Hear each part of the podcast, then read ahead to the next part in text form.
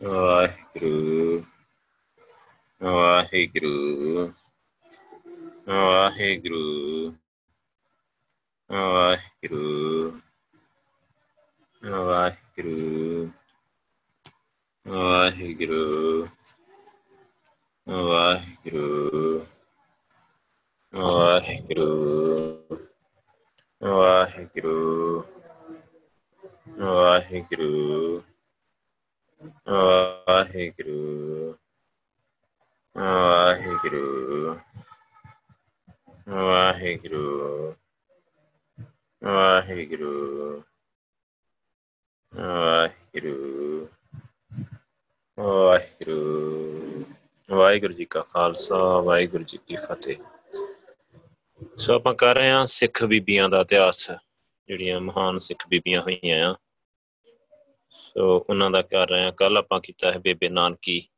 ਤੇ ਮਾਤਾ ਖੀਵੀ ਜੀ ਦਾ। ਸੋ ਅੱਜ ਆਪਾਂ ਕਰਾਂਗੇ ਬੀਬੀ ਅਮਰੋਜ ਜੀ, ਬੀਬੀ ਭਾਨੀ ਜੀ, ਹੋ ਸਕਿਆ ਇੱਕ ਤਾਂ ਹੋਰ ਕਰ ਲਾਂਗੇ ਨਾਲ। ਸੋ ਬੀਬੀ ਅਮਰੋ ਜੀ ਜਿਹੇ ਮਹਾਨ ਸਿੱਖ ਬੀਬੀ ਹਨ, ਜਿਨ੍ਹਾਂ ਦੇ ਰਾਹੀਂ ਬਾਬਾ ਅਮਰਦਾਸ ਜੀ ਦਾ ਸਬੰਧ ਆ ਜਿਹੜਾ, ਉਹ ਸਿੱਖ ਲਹਿਰ ਦੇ ਨਾਲ ਜੁੜਿਆ ਤੇ ਮਗਰੋਂ ਜਾ ਕੇ ਉਹ ਇਸ ਲਹਿਰ ਦੇ ਅਗਵਾਈ ਦੇਣ ਵਾਲੇ ਤੀਜੇ ਸਤਿਗੁਰੂ ਗੁਰੂ ਅਮਰਦਾਸ ਜੀ ਦੇ ਰੂਪ ਵਿੱਚ ਸਾਹਮਣੇ ਆਏ।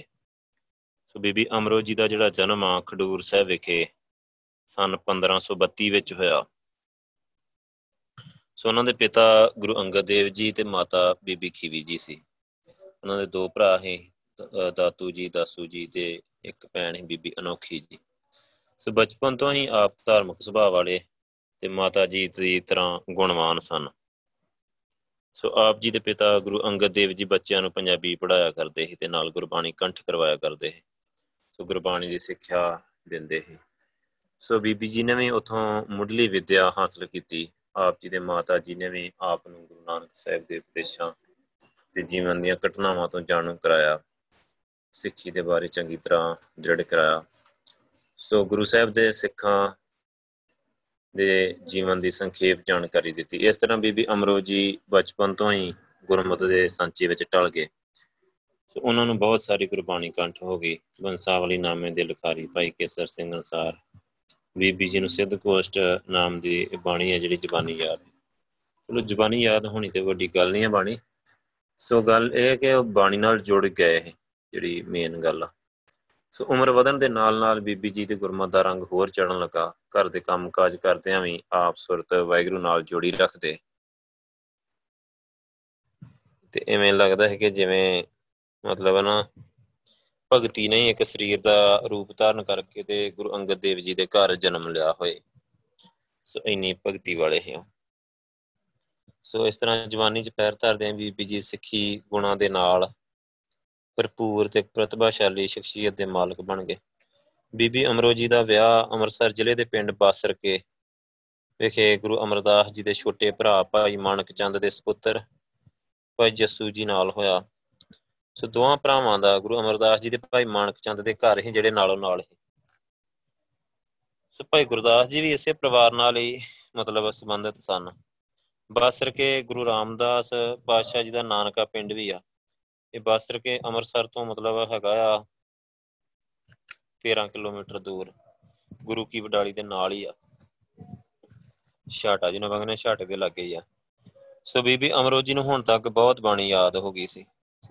ਉਹ ਘਰ ਦਾ ਕੰਮਕਾਜ ਕਰਦਿਆਂ ਵੀ ਗੁਰਬਾਣੀ ਗੁਣਗੁਣਾਉਂਦੇ ਰਹਿੰਦੇ ਸਨ। ਤੇ ਉਹਨਾਂ ਦੀ ਆਵਾਜ਼ ਵੀ ਮਿੱਠੀ ਹੀ, ਗਲਾ ਸੁਰੀਲਾ ਹੈ। ਮਧੁਰ ਆਵਾਜ਼ ਵਿੱਚ ਬਾਣੀ ਗਾਉਂਦੇ ਵਾਤਾਵਰਣ ਸੰਗੀਤਮਈ ਹੋ ਜਾਂਦਾ, ਸੁਣਨ ਵਾਲਿਆਂ ਦੇ ਹਿਰਦੇ ਆਤਮਿਕ ਰਸ ਦੇ ਨਾਲ ਭਰ ਜਾਂਦੇ। ਇੱਕ ਦਿਨ ਬੀਬੀ ਜੀ ਅੰਮ੍ਰਿਤ ਵੇਲੇ ਗੁਰੂ ਨਾਨਕ ਪਾਤਸ਼ਾਹ ਜੀ ਦਾ ਮਾਰੂ ਰਾਗ ਦਾ ਸ਼ਬਦ ਜਿਹੜਾ ਉਚਾਰਨ ਕੀਤਾ ਹੋਇਆ ਆ, ਹੇਠ ਲਿਖਿਆ ਸ਼ਬਦ ਮਿੱਠੀ ਸੁਰ ਵਿੱਚ ਪੜ ਰਹੇ ਸਨ ਤੇ ਹੂ ਬਹੂ ਸੁਣਨ ਦਾ ਅਵਸਰ ਗੁਰੂ ਅਮਰਦਾਸ ਜੀ ਨੂੰ ਮਿਲ ਗਿਆ। ਕਰਨੀ ਕਾਗਦ ਮਨ ਮਸਵਾਣੀ, ਬੁਰਾ ਭਲਾ ਦੋਏ ਲੇਖ ਪਏ। ਜਿਉ ਜਿਉ ਕਿਰਤ ਚਲਾਏ, ਤਿਉ ਚੱਲੀਏ ਤਉ ਗੁਣ ਨਾਹੀ ਅੰਤ ਹਰੇ। ਚਿਤ ਚੇਤ ਕੀ ਨਹੀਂ ਬਾਵਰਿਆ, ਹਰ ਬਿਸਰਤ ਤੇਰੇ ਗੁਣ ਗਲਿਆ ਰਹਾਓ। ਜਾਲੀ ਰੈਨ ਜਾਲ ਦਿਨ ਹੁਆ, ਜੇਤੀ ਘੜੀ ਫਾਹੀ ਤੇਤੀ। ਰਸ ਰਸ ਚੋਗ ਚੁਗੇ ਨਿਤ ਫਾਸੇ, ਛੂਟ ਸਮੂੜੇ ਕਵਨ ਕੁਣੀ ਕਾਇਆ ਆਰਣ ਮਨ ਵਿੱਚ ਲੋਹਾ ਪੰਚ ਅਗਨ ਤਿਤ ਲਾਗ ਰਹੀ। ਕੋਇਲੇ ਪਾਪ ਪੜੇ ਤਿਸ ਉਪਰ ਮਨ ਜਲਿਆ, ਸੰਨੀ ਚਿੰਤ ਪਈ। ਭਇਆ ਮਨੂਰ ਕੰਚਨ ਫਿਰ ਹੋਵੇ, ਜੇ ਗੁਰ ਮਿਲੇ ਤਨੇਹਾ। ਏਕ ਨਾਮ ਅੰਮ੍ਰਿਤ ਉਹ ਦੇਵੇ ਤੋ ਨਾਨਕ ਤ੍ਰਿਸ਼ਟ ਸਤੇਹਾ ਸੋ ਜਦੋਂ ਇਹ ਸ਼ਬਦ ਬੀਬੀ ਜੀ ਨੇ ਪੜਿਆ ਸੋ ਕਹਿੰਦੇ ਕਿ ਇਹਨਾਂ ਦਿਨਾਂ ਵਿੱਚ ਹੀ ਬਾਬਾ ਅਮਰਦਾਸ ਜੀ ਨੂੰ ਬ੍ਰਹਮਚਾਰੀ ਸਾਧ ਨੇ ਨੁਗਰਾ ਹੋਣ ਕਰਕੇ ਨਾ ਬੋਲ ਕਬੂਲ ਬੋਲਦਿਆਂ ਤਿਆਗ ਦਿੱਤਾ ਹੈ। ਸੋ ਹੁਣ ਉਹ ਗੁਰੂ ਦੀ ਤਲਾਸ਼ ਵਿੱਚ ਸਨ। ਬੀਬੀ ਅਮਰੋਜ ਜੀ ਕੋਲੋਂ ਪ੍ਰੋਕਤ ਸ਼ਬਦ ਸੁਣ ਕੇ ਤੇ ਗੁਰੂ ਦੀ ਮਹੱਤਤਾ ਸਹਿਜੇ ਸਮਝ ਵਿੱਚ ਆ ਗਈ। ਸੋ ਨਾ ਬੀਬੀ ਜੀ ਤੋਂ ਪਤਾ ਕਰ ਲਿਆ ਕਿ ਇਹ ਸ਼ਬਦ ਗੁਰੂ ਨਾਨਕ ਦੇਵ ਜੀ ਦਾ ਉਚਾਰਨ ਕੀਤਾ ਹੋਇਆ, ਜਿਨ੍ਹਾਂ ਦੀ ਗੱਦੀ ਤੇ ਬੀਬੀ ਜੀ ਦੇ ਪਿਤਾ ਗੁਰੂ ਅੰਗਦ ਦੇਵ ਜੀ ਬੈਠੇ ਹੋਏ ਹਨ। ਸੋ ਬੀਬੀ ਜੀ ਨੂੰ ਨਾਲ ਲੈ ਕੇ ਖਡੂਰ ਸਾਹਿਬ ਗੁਰੂ ਦਰਬਾਰ ਵਿੱਚ ਆ ਗਏ। ਕੁੜਮ ਹੋਣ ਕਰਕੇ ਗੁਰੂ ਅੰਗਦ ਦੇਵ ਜੀ ਨੇ ਸਤਿਕਾਰ ਕਰਨਾ ਚਾਹਿਆ, ਪਰ ਆਪ ਜੀ ਗੁਰੂ ਚਰਨਾਂ ਤੇ ਡਿੱਗ ਪਏ ਤੇ ਕਹਿਣ ਲੱਗੇ ਕਿ ਮੈਂ ਕੁੜਮ ਦੇ ਰੂਪ ਵਿੱਚ ਨਹੀਂ ਆਇਆ। ਸਗੋਂ ਮੈਂ ਸਿੱਖ ਦੇ ਰੂਪ ਵਿੱਚ ਆਇਆ ਤੇ ਮੈਨੂੰ ਸਿੱਖੀ ਦੀ ਦਾਤ ਬਖਸ਼ੋ। ਉਦੋਂ ਬਾਬਾ ਅਮਰਦਾਸ ਜੀ ਦੀ ਉਮਰ 62 ਸਾਲਾਂ ਦੀ ਸੀ ਤੇ ਗੁਰੂ ਅੰਗਦ ਦੇਵ ਜੀ ਦੀ ਜਿਹੜੀ ਸਰੀਰਕ ਉਮਰ ਸੀ 37 ਵਰਿਆਂ ਦੀ ਸੀ। ਇਥੋਂ ਪਤਾ ਲੱਗਦਾ ਕਿ ਗੁਰੂ ਦੀ ਮਤਲਬ ਉਮਰ ਨਾਲ ਗੁਰੂ ਦੇ ਗਿਆਨ ਦਾ ਕੋਈ ਸਬੰਧ ਨਹੀਂ ਮਤਲਬ। ਗੁਰੂ ਤਾਂ ਵਾਹਿਗੁਰੂ ਦਾ ਰੂਪ ਆ। ਸੋ ਬੀਬੀ ਅਮਰੋਜ ਜੀ ਤਾਂ ਵਾਪਸ ਬਾਸਰ ਕੇ ਆ ਗਏ, ਪਰ ਬਾਬਾ ਅਮਰਦਾਸ ਜੀ ਖਡੂਰ ਸਾਹਿਬ ਇਹ ਰਹਿਣ ਲੱਗ ਪਏ। ਇਹ ਘਟਨਾ ਨਾਲ ਪਰਿਵਾਰ ਵਿੱਚ ਬੀਬੀ ਅਮਰੋਜ ਜੀ ਦੀ ਜਿਹੜੀ ਮਾਣ ਆ, ਉਹ ਪ੍ਰਤਿਸ਼ਠਾ ਜਿਹੜੀ ਹੋਰ ਵੱਧ ਗਈ। ਸੋ ਬਾਬਾ ਅਮਰਦਾਸ ਜੀ ਨੇ 12 ਸਾਲ ਗੁਰੂ ਅੰਗਦ ਦੇਵ ਜੀ ਤੇ ਸਿੱਖ ਸੰਗਤ ਦੀ ਸੇਵਾ ਦੇ ਵਿੱਚ ਗੁਜ਼ਾਰ ਦਿੱਤੇ। ਗੁਰਬਾਣੀ ਨਾਲ ਪ੍ਰੀਤ ਪਾ ਕੇ ਪਰਮ ਪਦ ਤੱਕ ਪਹੁੰਚ ਗਏ। ਸੋ 1552 ਵਿੱਚ ਉਹਨਾਂ ਨੂੰ ਸਿੱਖ ਲਹਿਰ ਦੀ ਅਗਵਾਈ ਦੀ ਜਿਹੜੀ ਸੇਵਾ ਹੈ, ਗੁਰਿਆਈ ਦੀ ਸੇਵਾ ਉਹ ਸੰਭਾਲ ਦਿੱਤੀ ਗਈ। ਮਤਲਬ ਗੁਰਿਆਈ ਦੀ ਸੇਵਾ ਸੰਭਾਲ ਜਿਹੜੀ ਬਖਸ਼ ਦਿੱਤੀ ਗਈ।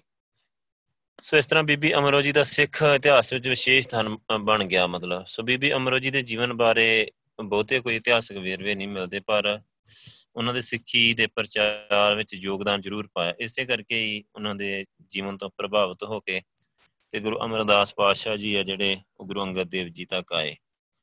ਸੋ ਗੁਰੂ ਅਮਰਦਾਸ ਜੀ ਵੱਲੋਂ ਸਿੱਖੀ ਦੇ ਪ੍ਰਚਾਰ ਲਈ ਮੰਜੀ ਬਖਸ਼ੀ ਹੋਣੀ ਲਿਖੀ ਆ, ਪਰ ਇਹਦਾ ਕੋਈ ਮਤਲਬ ਮਿਲਦਾ ਨਹੀਂ ਆ ਪ੍ਰਮਾਣ। ਸੋ ਕਹਿੰਦੇ ਉਹਨਾਂ ਦਾ ਫਿਰ ਇੱਥੇ ਹੀ ਦੇਹਾਂਤ ਬਸਰ ਕੀ ਹੋਇਆ, ਅਕਾਲ ਚਲਣਾ ਕੀਤੇ ਇੱਥੇ ਹੀ। ਸੋ ਇੱਥੇ ਉਹਨਾਂ ਦੀ ਯਾਦ ਵਿੱਚ ਇੱਕ ਬੀਬੀ ਅਮਰੋ ਦਾ ਤਲਾਬ ਮੌਜੂਦ ਆ। ਸੋ ਗੱਲ ਇਹ ਆ ਕਿ ਜਿਵੇਂ ਆਪਾਂ ਗੱਲ ਕੀਤੀ ਕਿ ਇਦਾਂ ਲੱਗਦਾ ਦੇਖਣ ਵਾਲੇ ਨੂੰ ਕਿ ਜਿਵੇਂ ਭਗਤੀ ਨੇ ਸਰੀਰ ਦਾ ਰੂਪ ਧਾਰ ਕੇ ਤੇ ਗੁਰੂ ਅੰਗਦ ਦੇਵ ਜੀ ਦੇ ਘਰ ਆਏ ਹੋਣ। ਸੋ ਉੱਥੋਂ ਤੁਸੀਂ ਇੱਕ ਚੀਜ਼ ਹੈ ਜਿਹੜੀ ਹੈ ਕਿ ਉਹਨਾਂ ਨੇ ਕਿਵੇਂ ਸਮਝਾ ਦਿੱਤਾ? ਮਤਲਬ ਵੈਸੇ ਦੇਖੀਏ ਤੇ ਮਤਲਬ ਗੁਰੂ ਅਮਰਦਾਸ ਜੀ ਜਿਹੜੇ, ਉਹਨਾਂ ਦੇ ਮਤਲਬ ਸੌਰੀ ਦੇ ਭਰਾ ਹੀ ਮਤਲਬ ਇੱਕ ਜਿਵੇਂ ਆਪਾਂ ਕਹਿੰਦੇ ਆ ਨਾ, ਉੱਚੇ ਉਹਨਾਂ ਦਾ ਉਹ ਟਾਈਮ ਵਿੱਚ ਦੇਖੀਏ ਤੇ ਆਮ ਨੌ ਧੀਆਂ ਜਿਹੜੀਆਂ ਸਹੁਰੇ ਨਾਲ ਗੱਲਬਾਤ ਹੀ ਨਹੀਂ ਕਰ ਸਕਦੀਆਂ। ਮਤਲਬ ਇੱਕ ਇਦਾਂ ਦਾ ਸਿਸਟਮ ਹੁੰਦਾ ਹੈ ਉਦੋਂ। ਸੋ ਉਹਨਾਂ ਦੀ ਉਹ ਗੁਰਬਾਣੀ ਤੇ ਸਿਮਰਨ ਦੀ ਲਗਨ ਭਗਤੀ, ਜਿਹਨੂੰ ਆਪਾਂ ਕਹਿੰਦੇ ਆ ਭਗਤੀ ਇੰਨੀ ਕਿ ਬਸ ਇੱਕੋ ਵਾਰੀ ਉਹਨਾਂ ਨੇ ਉਹ ਬਾਣੀ ਪੜ੍ਹੀ, ਇੰਨੇ ਪਿਆਰ ਨਾਲ ਗਾ ਰਹੇ ਸੀ ਸ਼ਬਦ ਗਾ ਰਹੇ। ਸੋ ਗੁਰੂ ਅਮਰਦਾਸ ਜੀ ਇੰਨੇ ਪ੍ਰਭਾਵਿਤ ਹੋਏ। ਸੋ ਇੰਨਾ ਜੁੜ ਗਏ। ਸੋ ਅੱਗੇ ਆ ਬੀਬੀ ਭਾਨੀ ਜੀ। ਮਤਲਬ ਗੁਰੂ ਅਮਰਦਾਸ ਜੀ ਦੇ ਸੁਪੁੱਤਰੀ ਹੀ ਮਤਲਬ ਬੀਬੀ ਭਾਨੀ ਜੀ। ਬੀਬੀ ਭਾਨੀ ਜੀ ਦਾ ਜਨਮ ਆ ਜਿਹੜਾ ਅੰਮ੍ਰਿਤਸਰ ਜ਼ਿਲ੍ਹੇ ਦੇ ਬਾਸਰ ਕੇ ਪਿੰਡ ਵਿਖੇ, ਮਤਲਬ 1591 ਸਮਤ ਤੇ ਜਨਮ 19 ਜਨਵਰੀ ਦੇ ਸਨ 1535 1535 ਨੂੰ ਗੁਰੂ ਅਮਰਦਾਸ ਜੀ ਤੇ ਮਾਤਾ ਸ਼੍ਰੀ ਰਾਮ ਕੌਰ, ਮਨਸਾ ਦੇਵੀ ਵੀ ਕਿਹਾ ਜਾਂਦਾ ਹੈ, ਉਹਨਾਂ ਦੇ ਗ੍ਰਹਿ ਵਿਖੇ ਹੋਇਆ ਹੈ 1535 ਨੂੰ। ਸੋ ਇੱਕ ਤਾਂ ਕੁਦਰਤੀ ਆ ਕਿ ਜਿਵੇਂ ਬੀਬੀ ਭਾਨੀ ਜੀ ਹੀ ਤੇ ਉਹਨਾਂ ਨੂੰ ਵੀ ਬੀਬੀ ਅਮਰੋਜੀ ਦੀ ਵੀ ਸੰਗਤ ਮਿਲੀ ਕਰਨ ਨੂੰ। ਗੁਰੂ ਪਰਿਵਾਰ ਜੀ ਤੇ ਰਹੇ। ਗੁਰੂ ਪਰਿਵਾਰ ਜੀ ਜਨਮ ਹੋਇਆ ਤੇ ਪੜੇ ਤੇ ਸਾਰਾ ਕੁਝ ਜਿਵੇਂ ਜਿਵੇਂ ਅੱਗੇ 1535 ਚ ਹੋਇਆ ਇਹਨਾਂ ਦਾ ਤੇ ਇੱਧਰ ਆਪਾਂ ਪੜ ਕੇ ਆਏ ਆ ਬੀਬੀ ਅਮਰੋਜੀ ਦਾ ਜਿਹੜਾ ਜਨਮ ਸੀ ਉਹ 1532 ਚ ਹੋਇਆ ਹੈ ਉਹਨਾਂ ਤੋਂ ਉਮਰ ਕਰਕੇ 3 ਸਾਲ ਛੋਟੇ ਸੀ। ਸੋ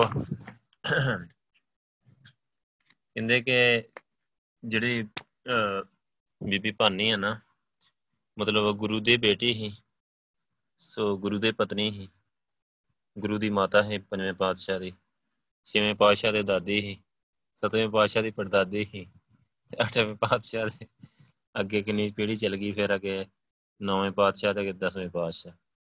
ਸਾਰੇ ਗੁਰੂ ਉਹਨਾਂ ਦੇ ਨਾਲ, ਉਹਨਾਂ ਦੀ ਮਤਲਬ ਕੁੱਲ ਚੋਂ ਹੀ ਇੰਨੇ ਗੁਰੂਆਂ ਦੀ ਇੱਕ ਮਾਤਾ ਹੈ ਆਪਾਂ ਕਹਿ ਲਈਏ। ਸੋ ਤੁਸੀਂ ਆਪੇ ਹਿਸਾਬ ਲਾ ਲਓ, ਆਪਾਂ ਇੱਥੋਂ ਹੀ ਸੋਚ ਸਕਦੇ ਹਾਂ ਕਿ ਉਹਨਾਂ ਦਾ ਕੀ ਰੁਤਬਾ ਹੈ ਮਤਲਬ। ਆਪਾਂ, ਜੇ ਆਪਾਂ ਸਿੱਖ ਧਰਮ ਦੀ ਗੱਲ ਕਰੀਏ ਤੇ ਆਪਣੇ।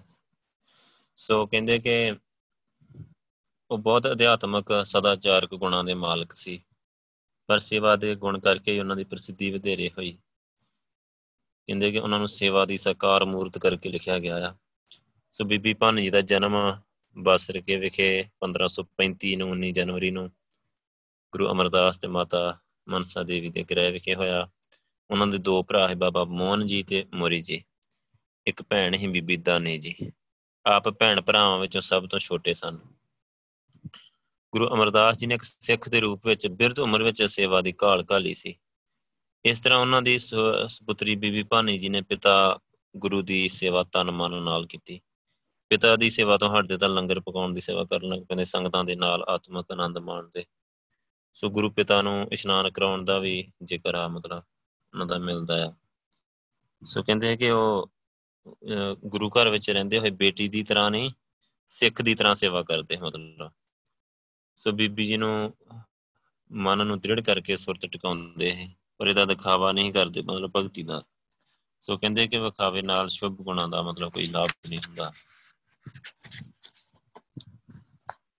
ਸੋ ਸੇਵਾ ਦੇ ਮਾਰਗ ਤੇ ਚੱਲਦਿਆਂ ਬੀਬੀ ਜੀ ਅਤੀ ਸੁਸ਼ੀਲ ਸੰਜਮੀ ਨਿਮਰਤਾ ਹੁਕਮ ਤੇ ਰਜਾ ਨੂੰ ਮੰਨਣ ਵਾਲੇ ਕਿਮਾ ਕਰਨ ਦੇ ਸੁਭਾਅ ਵਾਲੇ ਸ੍ਰੇਸ਼ਟ ਬੁੱਧੀ ਦੇ ਮਾਲਕ ਬਣ ਗਏ।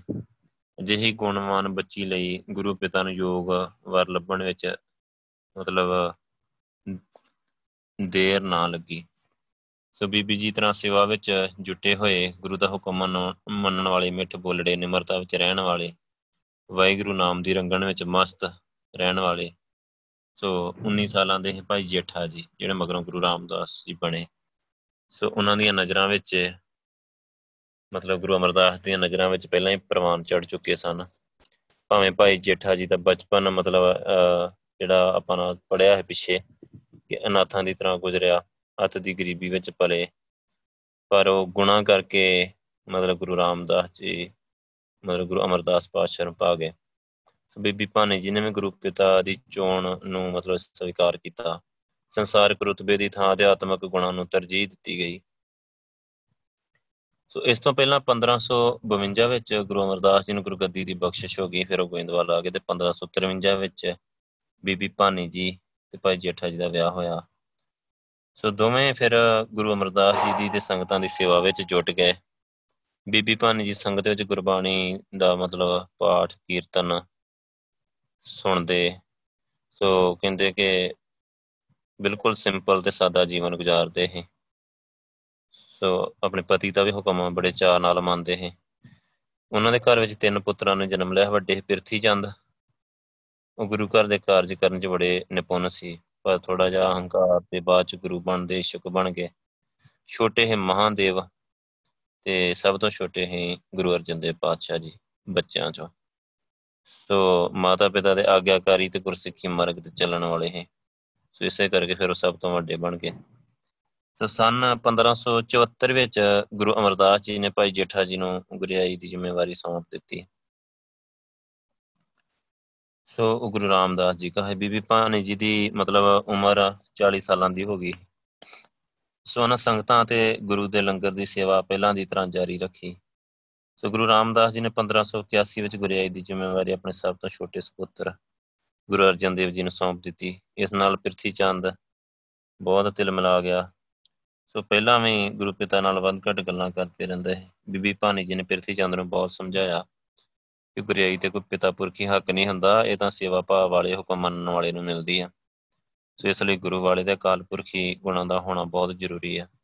ਸੋ ਨਾ ਸਮਝਾਇਆ ਕਿ ਜਿਵੇਂ ਤੇਰੇ ਪਿਤਾ ਜੀ ਹਉਮੈ ਤੋਂ ਰਹਿਤ ਹੋ ਕੇ ਸੇਵਾ ਕਰਨ ਦੇ ਹੁਕਮ ਮੰਨਣ ਕਾਰਨ ਗੁਰਿਆਈ ਮਿਲੀ, ਇਵੇਂ ਤੇਰੇ ਛੋਟੇ ਭਰਾ ਨੂੰ ਸੇਵਾ ਦੇ ਹੁਕਮ ਮੰਨਣ ਕਰਕੇ ਗੁਰਿਆਈ ਮਿਲੀ ਆ। ਇਹ ਕੋਈ ਨਵੀਂ ਗੱਲ ਨਹੀਂ ਹੋਈ, ਗੁਰੂ ਘਰ 'ਚ ਸ਼ੁਰੂ ਤੋਂ ਐਵੇਂ ਹੁੰਦਾ ਆ। ਸੋ ਬੀਬੀ ਭਾਨੀ ਜੀ ਨੇ ਆਪਣੇ ਤਿੰਨਾਂ ਹੀ ਪੁੱਤਰਾਂ ਨੂੰ ਗੁਰਮਤਿ ਦੇ ਮਾਰਗ ਤੇ ਵਾਹਿਗੁਰੂ ਨੂੰ ਯਾਦ ਰੱਖਣ ਦੀ ਸਿੱਖਿਆ ਦਿੱਤੀ ਸੀ। ਸੋ ਇਹ ਥੋੜੀ ਵੱਖਰੀ ਗੱਲ ਆ ਕਿ ਗੁਰੂ ਅਰਜਨ ਦੇਵ ਪਾਤਸ਼ਾਹ ਨੇ ਮਾਤਾ ਦੀਆਂ ਸਿੱਖਿਆਵਾਂ ਨੂੰ ਪੂਰਨ ਰੂਪ ਵਿੱਚ ਮੰਨਿਆ ਤੇ ਗੁਰੂ ਦੀ ਪਦਵੀ ਨੂੰ ਪ੍ਰਾਪਤ ਕੀਤਾ। ਸੋ ਬੀਬੀ ਭਾਨੀ ਜੀ ਨੂੰ ਸ਼ਹੀਦੀ ਪਰਿਵਾਰ ਦੀ ਜਨਨੀ ਹੋਣ ਕਰਕੇ ਵੀ ਯਾਦ ਕੀਤਾ ਜਾਂਦਾ ਹੈ। ਸੋ ਉਹਨਾਂ ਦੇ ਪੁੱਤਰ ਗੁਰੂ ਅਰਜਨ ਸਾਹਿਬ ਸਿੱਖ ਧਰਮ ਚ ਆਪਾਂ ਨੂੰ ਪਤਾ ਕਿ ਗੁਰੂ ਪਾਤਸ਼ਾਹ ਨੇ ਪਹਿਲੀ ਸ਼ਹੀਦੀ ਦਿੱਤੀ ਆ।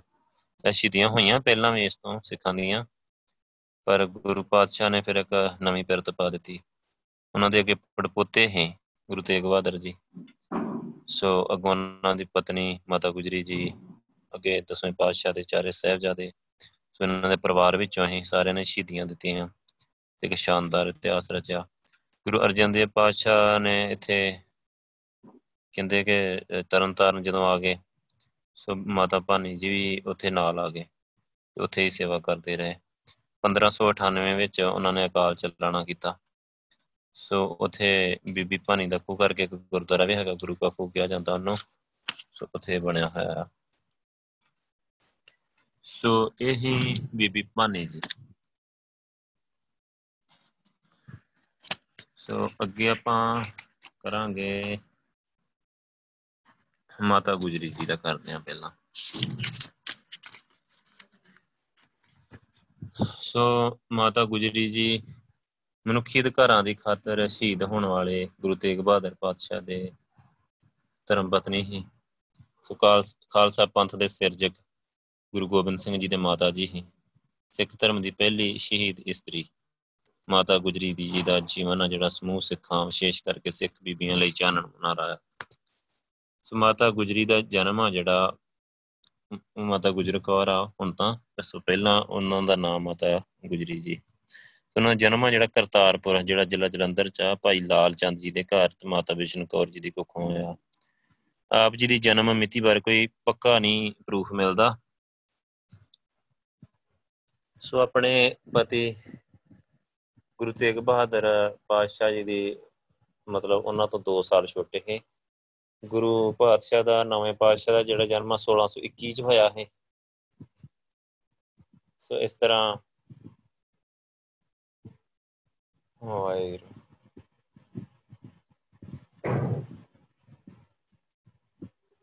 ਸੋ ਉਹਨਾਂ ਦਾ ਜਨਮ ਜਿਹੜਾ 1619 ਵਿੱਚ ਮੰਨਿਆ ਜਾ ਸਕਦਾ ਹੈ।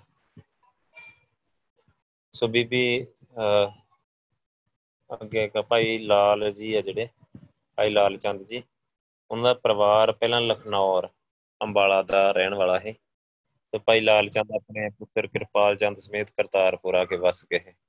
ਉਹਨਾਂ ਦਾ ਵੱਡਾ ਲੜਕਾ ਹੈ ਮੇਰ ਚੰਦ, ਉਹ ਲਖਨੌਰ ਵਿਖੇ ਹੀ ਰਹਿੰਦਾ ਹੈ ਸੋ ਗੁਰੂ ਹਰਗੋਬਿੰਦ ਸਾਹਿਬ ਜੀ ਦੇ ਜਿਹੜੇ ਸੁਪੁੱਤਰ ਨੇ ਸੂਰਜਮਲ ਦੀ ਸ਼ਾਦੀ ਕਰਤਾਰਪੁਰ ਹੀ ਹੋਈ ਸੋ। ਗੁਰੂ ਤੇਗ ਬਹਾਦਰ ਜੀ ਵੀ ਭਰਾ ਦੀ ਬਰਾਤ ਦੇ ਨਾਲ ਆਏ ਹੋਏ ਤੇ ਮਤਲਬ ਇੱਥੇ ਹੀ ਮਾਤਾ ਜਿਹੜੀ ਗੁਜਰੀ ਕੌਰ ਹੈ ਉਹਨਾਂ ਦੇ ਮਾਤਾ ਪਿਤਾ ਨੇ ਸੋ ਨਵੇਂ ਪਾਤਸ਼ਾਹ ਨੂੰ ਗੁਰੂ ਤੇਗ ਬਹਾਦਰ ਜੀ ਨੂੰ ਪਸੰਦ ਕਰ ਲਿਆ। ਉਸੇ ਦਿਨ ਹੀ ਮਤਲਬ ਮਾਤਾ ਗੁਜਰੀ ਜੀ ਦੀ ਮੰਗਣੀ ਜਿਹੜੀ ਆ ਗੁਰੂ ਤੇਗ ਬਹਾਦਰ ਜੀ ਦੇ ਨਾਲ ਕਰ ਦਿੱਤੀ ਗਈ। ਸਨ 1634 ਵਿੱਚ ਮਤਲਬ ਆਨੰਦ ਕਾਰਜ ਵੀ ਕਰ ਦਿੱਤਾ ਗਿਆ। ਸੋ ਅਗਲੇ ਸਾਲ ਮੁਗਲ ਫੌਜਾਂ ਨੇ ਕਰਤਾਰਪੁਰ ਤੇ ਹਮਲਾ ਕਰ ਦਿੱਤਾ ਤੇ ਗੁਰੂ ਤੇਗ ਬਹਾਦਰ ਜੀ ਨੇ ਜੰਗ ਵਿੱਚ ਮਤਲਬ ਖੂਬ ਤਲਵਾਰ ਦੇ ਜ਼ੋਰ ਦਿਖਾਏ। ਸੋ ਕਹਿੰਦੇ ਕਿ ਮਾਤਾ ਗੁਜਰੀ ਜੀ ਨੇ ਕੋਠੇ ਦੀ ਛੱਤ ਤੇ ਚੜ ਕੇ ਤੇ ਆਪਣੇ ਪਤੀ ਨੂੰ ਤੇਗ ਵਾਉਂਦੇ ਵੇਖਿਆ ਹੈ। ਤੇ ਰਤਾ ਵੀ ਨਹੀਂ ਘਬਰਾਏ। ਸੋ ਕਹਿੰਦੇ ਕਿ ਸਗੋਂ ਪਰਸਨ ਚਿੱਤ ਰਹੇ।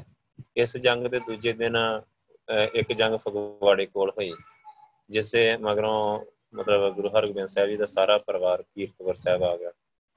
ਇੱਥੇ ਮਾਤਾ ਗੁਜਰ ਜੀ ਲਗਭਗ 9 ਸਾਲ ਸਹੁਰੇ ਪਰਿਵਾਰ ਤੇ ਸੰਗਤਾਂ ਦੀ ਸੇਵਾ ਵਿੱਚ ਗੁਜ਼ਾਰ ਦਿੱਤੇ।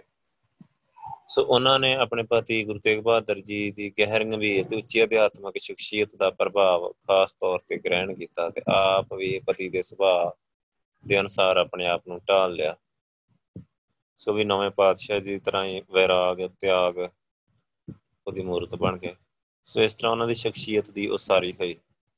ਗੁਰੂ ਹਰਗੋਬਿੰਦ ਸਾਹਿਬ ਨੇ ਆਪਣੀ ਸੁਪਤਨੀ ਮਾਤਾ ਨਾਨਕੀ ਜੀ ਜਿਹੜੇ, ਉਹਨਾਂ ਨੂੰ ਆਗਿਆ ਕੀਤੀ ਕਿ ਉਹਨਾਂ ਦੇ ਜੋਤੀ ਜੋਤ ਸਮਾਉਣ ਤੋਂ ਮਗਰੋਂ ਆਪਣੇ ਪੁੱਤਰ ਤੇ ਨੌ, ਮਤਲਬ ਗੁਰੂ ਤੇਗ ਬਹਾਦਰ ਜੀ ਤੇ ਮਾਤਾ ਗੁਜਰੀ ਜੀ ਨੂੰ ਨਾਲ ਲੈ ਕੇ ਪੇਕੇ ਪਿੰਡ ਬਕਾਲੇ ਚਲੇ ਜਾਣ ਮਤਲਬ।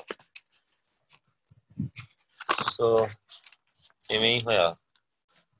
1644 ਦੇ ਮਤਲਬ ਜਿਹੜੇ ਆਰੰਭਕ ਮਹੀਨੇ ਹੈ ਸ਼ੁਰੂਆਤੀ ਮਹੀਨੇ ਹੈ ਉਹਨਾਂ ਵਿੱਚ ਮਾਤਾ ਗੁਜਰੀ ਜੀ ਆਪਣੇ ਪਤੀ ਤੇ ਸਸ, ਮਤਾ ਨਾਨਕੀ ਦੇ ਸਮੇਤ ਮਤਲਬ ਬਕਾਲੇ ਆ ਗਏ। ਇਹਨੂੰ ਹੁਣ ਬਾਬਾ ਬਕਾਲਾ ਕਿਹਾ ਜਾਂਦਾ ਆ, ਅਭਿਆਸ ਤੇ ਕੋਲ ਜਿਹੜਾ।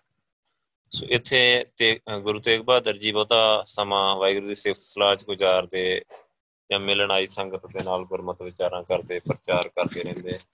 ਮਾਤਾ ਗੁਜਰੀ ਜੀ ਪਰਿਵਾਰ ਦੀ ਆਏ ਗਏ ਦੀ ਸੇਵਾ ਵਿੱਚ ਲੀਨ ਰਹਿੰਦੇ। ਸੋ ਜਿਵੇਂ ਆਪਾਂ ਦੇਖਦੇ ਹਾਂ ਕਿ ਕਹਿੰਦੇ ਕਿ ਬਕਾਲੇ ਰਹਿੰਦੇ ਆ ਭਗਤੀ ਚ, ਸੇਵਾ ਚ ਲੀਨ ਰਹਿੰਦੇ। ਸੋ ਕਹਿੰਦੇ ਕਿ ਇੱਕ ਮਾਤਾ ਗੁਜਰੀ ਜੀ ਨਾ ਬਹੁਤ ਭਾਣੇ ਚ ਰਹਿਣ ਦੀ ਇੱਕ ਦਾਤ, ਵੱਡੀ ਦਾਤ ਉਹਨਾਂ ਨੂੰ ਉਹਨਾਂ ਨੇ ਲੈ ਲਈ। ਸੋ ਇਸ ਗੱਲ ਦਾ ਅੰਦਾਜ਼ਾ ਆਪਾਂ ਇੱਥੋਂ ਲਾ ਸਕਦੇ ਹਾਂ ਕਿ 1635 ਚ 34 ਚ ਆਨੰਦ ਕਾਰਜ ਹੋਇਆ ਨਵੇਂ ਪਾਤਸ਼ਾਹ ਦਾ। ਤੇ ਦਸਵੇਂ ਪਾਤਸ਼ਾਹ ਦਾ ਜਨਮ ਹੋਇਆ 1666 ਵਿੱਚ। ਮਤਲਬ 32 ਸਾਲ ਬਾਅਦ ਉਹਨਾਂ ਦੇ ਘਰ ਪੁੱਤਰ ਦੀ ਦਾਤ ਵੈਗਰੂ ਨੇ ਦਿੱਤੀ, ਮਤਲਬ 32 ਸਾਲ ਬਾਅਦ ਵਿਆਹ ਤਾਂ। ਤੇ ਇੱਥੋਂ ਪਤਾ ਲੱਗਦਾ ਕਿ ਕਿੰਨੇ ਭਾਣੇ ਚ ਸੀ ਉਹਨਾਂ ਨੇ ਕਦੀ ਨਹੀਂ ਕਿਹਾ ਗੁਰੂ ਸਾਹਿਬ ਨੂੰ ਮੇਰੇ ਘਰ ਪੁੱਤਰ ਨਹੀਂ ਹੈਗਾ ਜਾਂ ਮੇਰੇ ਘਰ ਬੱਚਾ ਨਹੀਂ ਹੈਗਾ, ਸੋ ਇਦਾਂ ਕਦੇ ਨਹੀਂ, ਕਦੇ ਲੜਾਈ ਝਗੜਾ ਨਹੀਂ, ਕਿੰਨਾ ਸਹਿਜ ਹੀ ਇਹ ਸੋਚ ਕੇ ਦੇਖੋ, ਸੇਵਾ ਭਗਤੀ ਚ ਮਗਨ ਹੀ ਗੁਰੂ ਪਾਤਸ਼ਾਹ ਦੇ ਨਾਲ ਵਾਹਿਗੁਰੂ ਦੇ ਭਾਣੇ ਨੂੰ ਸਮਝ ਲਿਆ ਹੈ, ਸਿੱਖੀ ਨੂੰ ਸਮਝ ਲਿਆ ਹੈ, ਸਾਰੀ ਖੇਡ ਵਾਹਿਗੁਰੂ ਦੀ ਆ। ਸੋ ਉਸ ਚੀਜ਼ ਨੂੰ ਚੰਗੀ ਤਰ੍ਹਾਂ ਸਮਝ ਲਿਆ, ਜਿਹੜਾ ਬੰਦਾ ਬਹੁਤ ਵਾਹਿਗੁਰੂ ਨਾਲ ਅੰਦਰੋਂ ਜੁੜਿਆ ਹੁੰਦਾ ਨਾ ਉਹੀ ਇਹਨਾਂ ਚੀਜ਼ਾਂ ਨੂੰ ਸਮਝ ਸਕਦਾ ਹੈ ਤੇ ਉਹੀ ਭਾਣੇ 'ਚ ਰਹਿ ਸਕਦਾ ਹੈ। ਹਰ ਬੰਦਾ ਨਹੀਂ ਭਾਣੇ ਵਿੱਚ ਰਹਿ ਸਕਦਾ। ਜੇ ਇੰਨਾ ਨਹੀਂ ਕੋਈ ਜੁੜਿਆ ਹੋਇਆ, ਸੋ ਉਹ ਜ਼ਰੂਰ ਕਦੇ ਨਾ ਕਦੇ ਮਤਲਬ ਬੋਲੂਗਾ ਜਾਂ ਕੋਈ ਇਦਾਂ ਕੁਝ ਕਹੂਗਾ। ਸੋ ਕਹਿੰਦੇ ਕਿ ਲਗਭਗ 12 ਸਾਲ ਬਾਅਦ ਗੁਰੂ ਜੀ ਪਰਿਵਾਰਕ ਮੈਂਬਰਾਂ ਤੇ ਕੁਝ ਗੁਰਸਿੱਖਾਂ ਸਮੇਤ ਕੁਰਕਸ਼ੇਤਰ, ਹਰਦੁਆਰ ਗੜ ਮੁਕਤੇਸ਼ਵਰ ਦੀ ਪ੍ਰਚਾਰ ਯਾਤਰਾ ਤੇ ਗਏ। ਤੇ ਮਾਤਾ ਗੁਜਰੀ ਜੀ ਵੀ ਨਾਲ ਹੀ ਉਹਨਾਂ ਦੇ 2 ਸਾਲਾਂ ਮਗਰੋਂ ਗੁਰੂ ਤੇਗ ਬਹਾਦਰ ਜੀ ਗੁਰਸਿੱਖਾਂ ਸਮੇਤ ਪੂਰਬੀ ਭਾਰਤ ਦੇ ਦੌਰੇ ਤੇ ਗਏ ਬੰਗਾਲ ਵੱਲ। ਪਰ ਮਾਤਾ ਜੀ, ਮਾਤਾ ਗੁਜਰ ਕੌਰ, ਮਾਤਾ ਨਾਨਕੀ ਜੀ ਦੇ ਕੋਲ ਬਕਾਲੀ ਹੀ ਰਹੇ, ਕਿਉਂਕਿ ਬਹੁਤ ਲੰਬਾ ਸਫ਼ਰ ਹੈ ਨਾ, ਬੰਗਾਲ ਬਹੁਤ ਦੂਰ ਆ।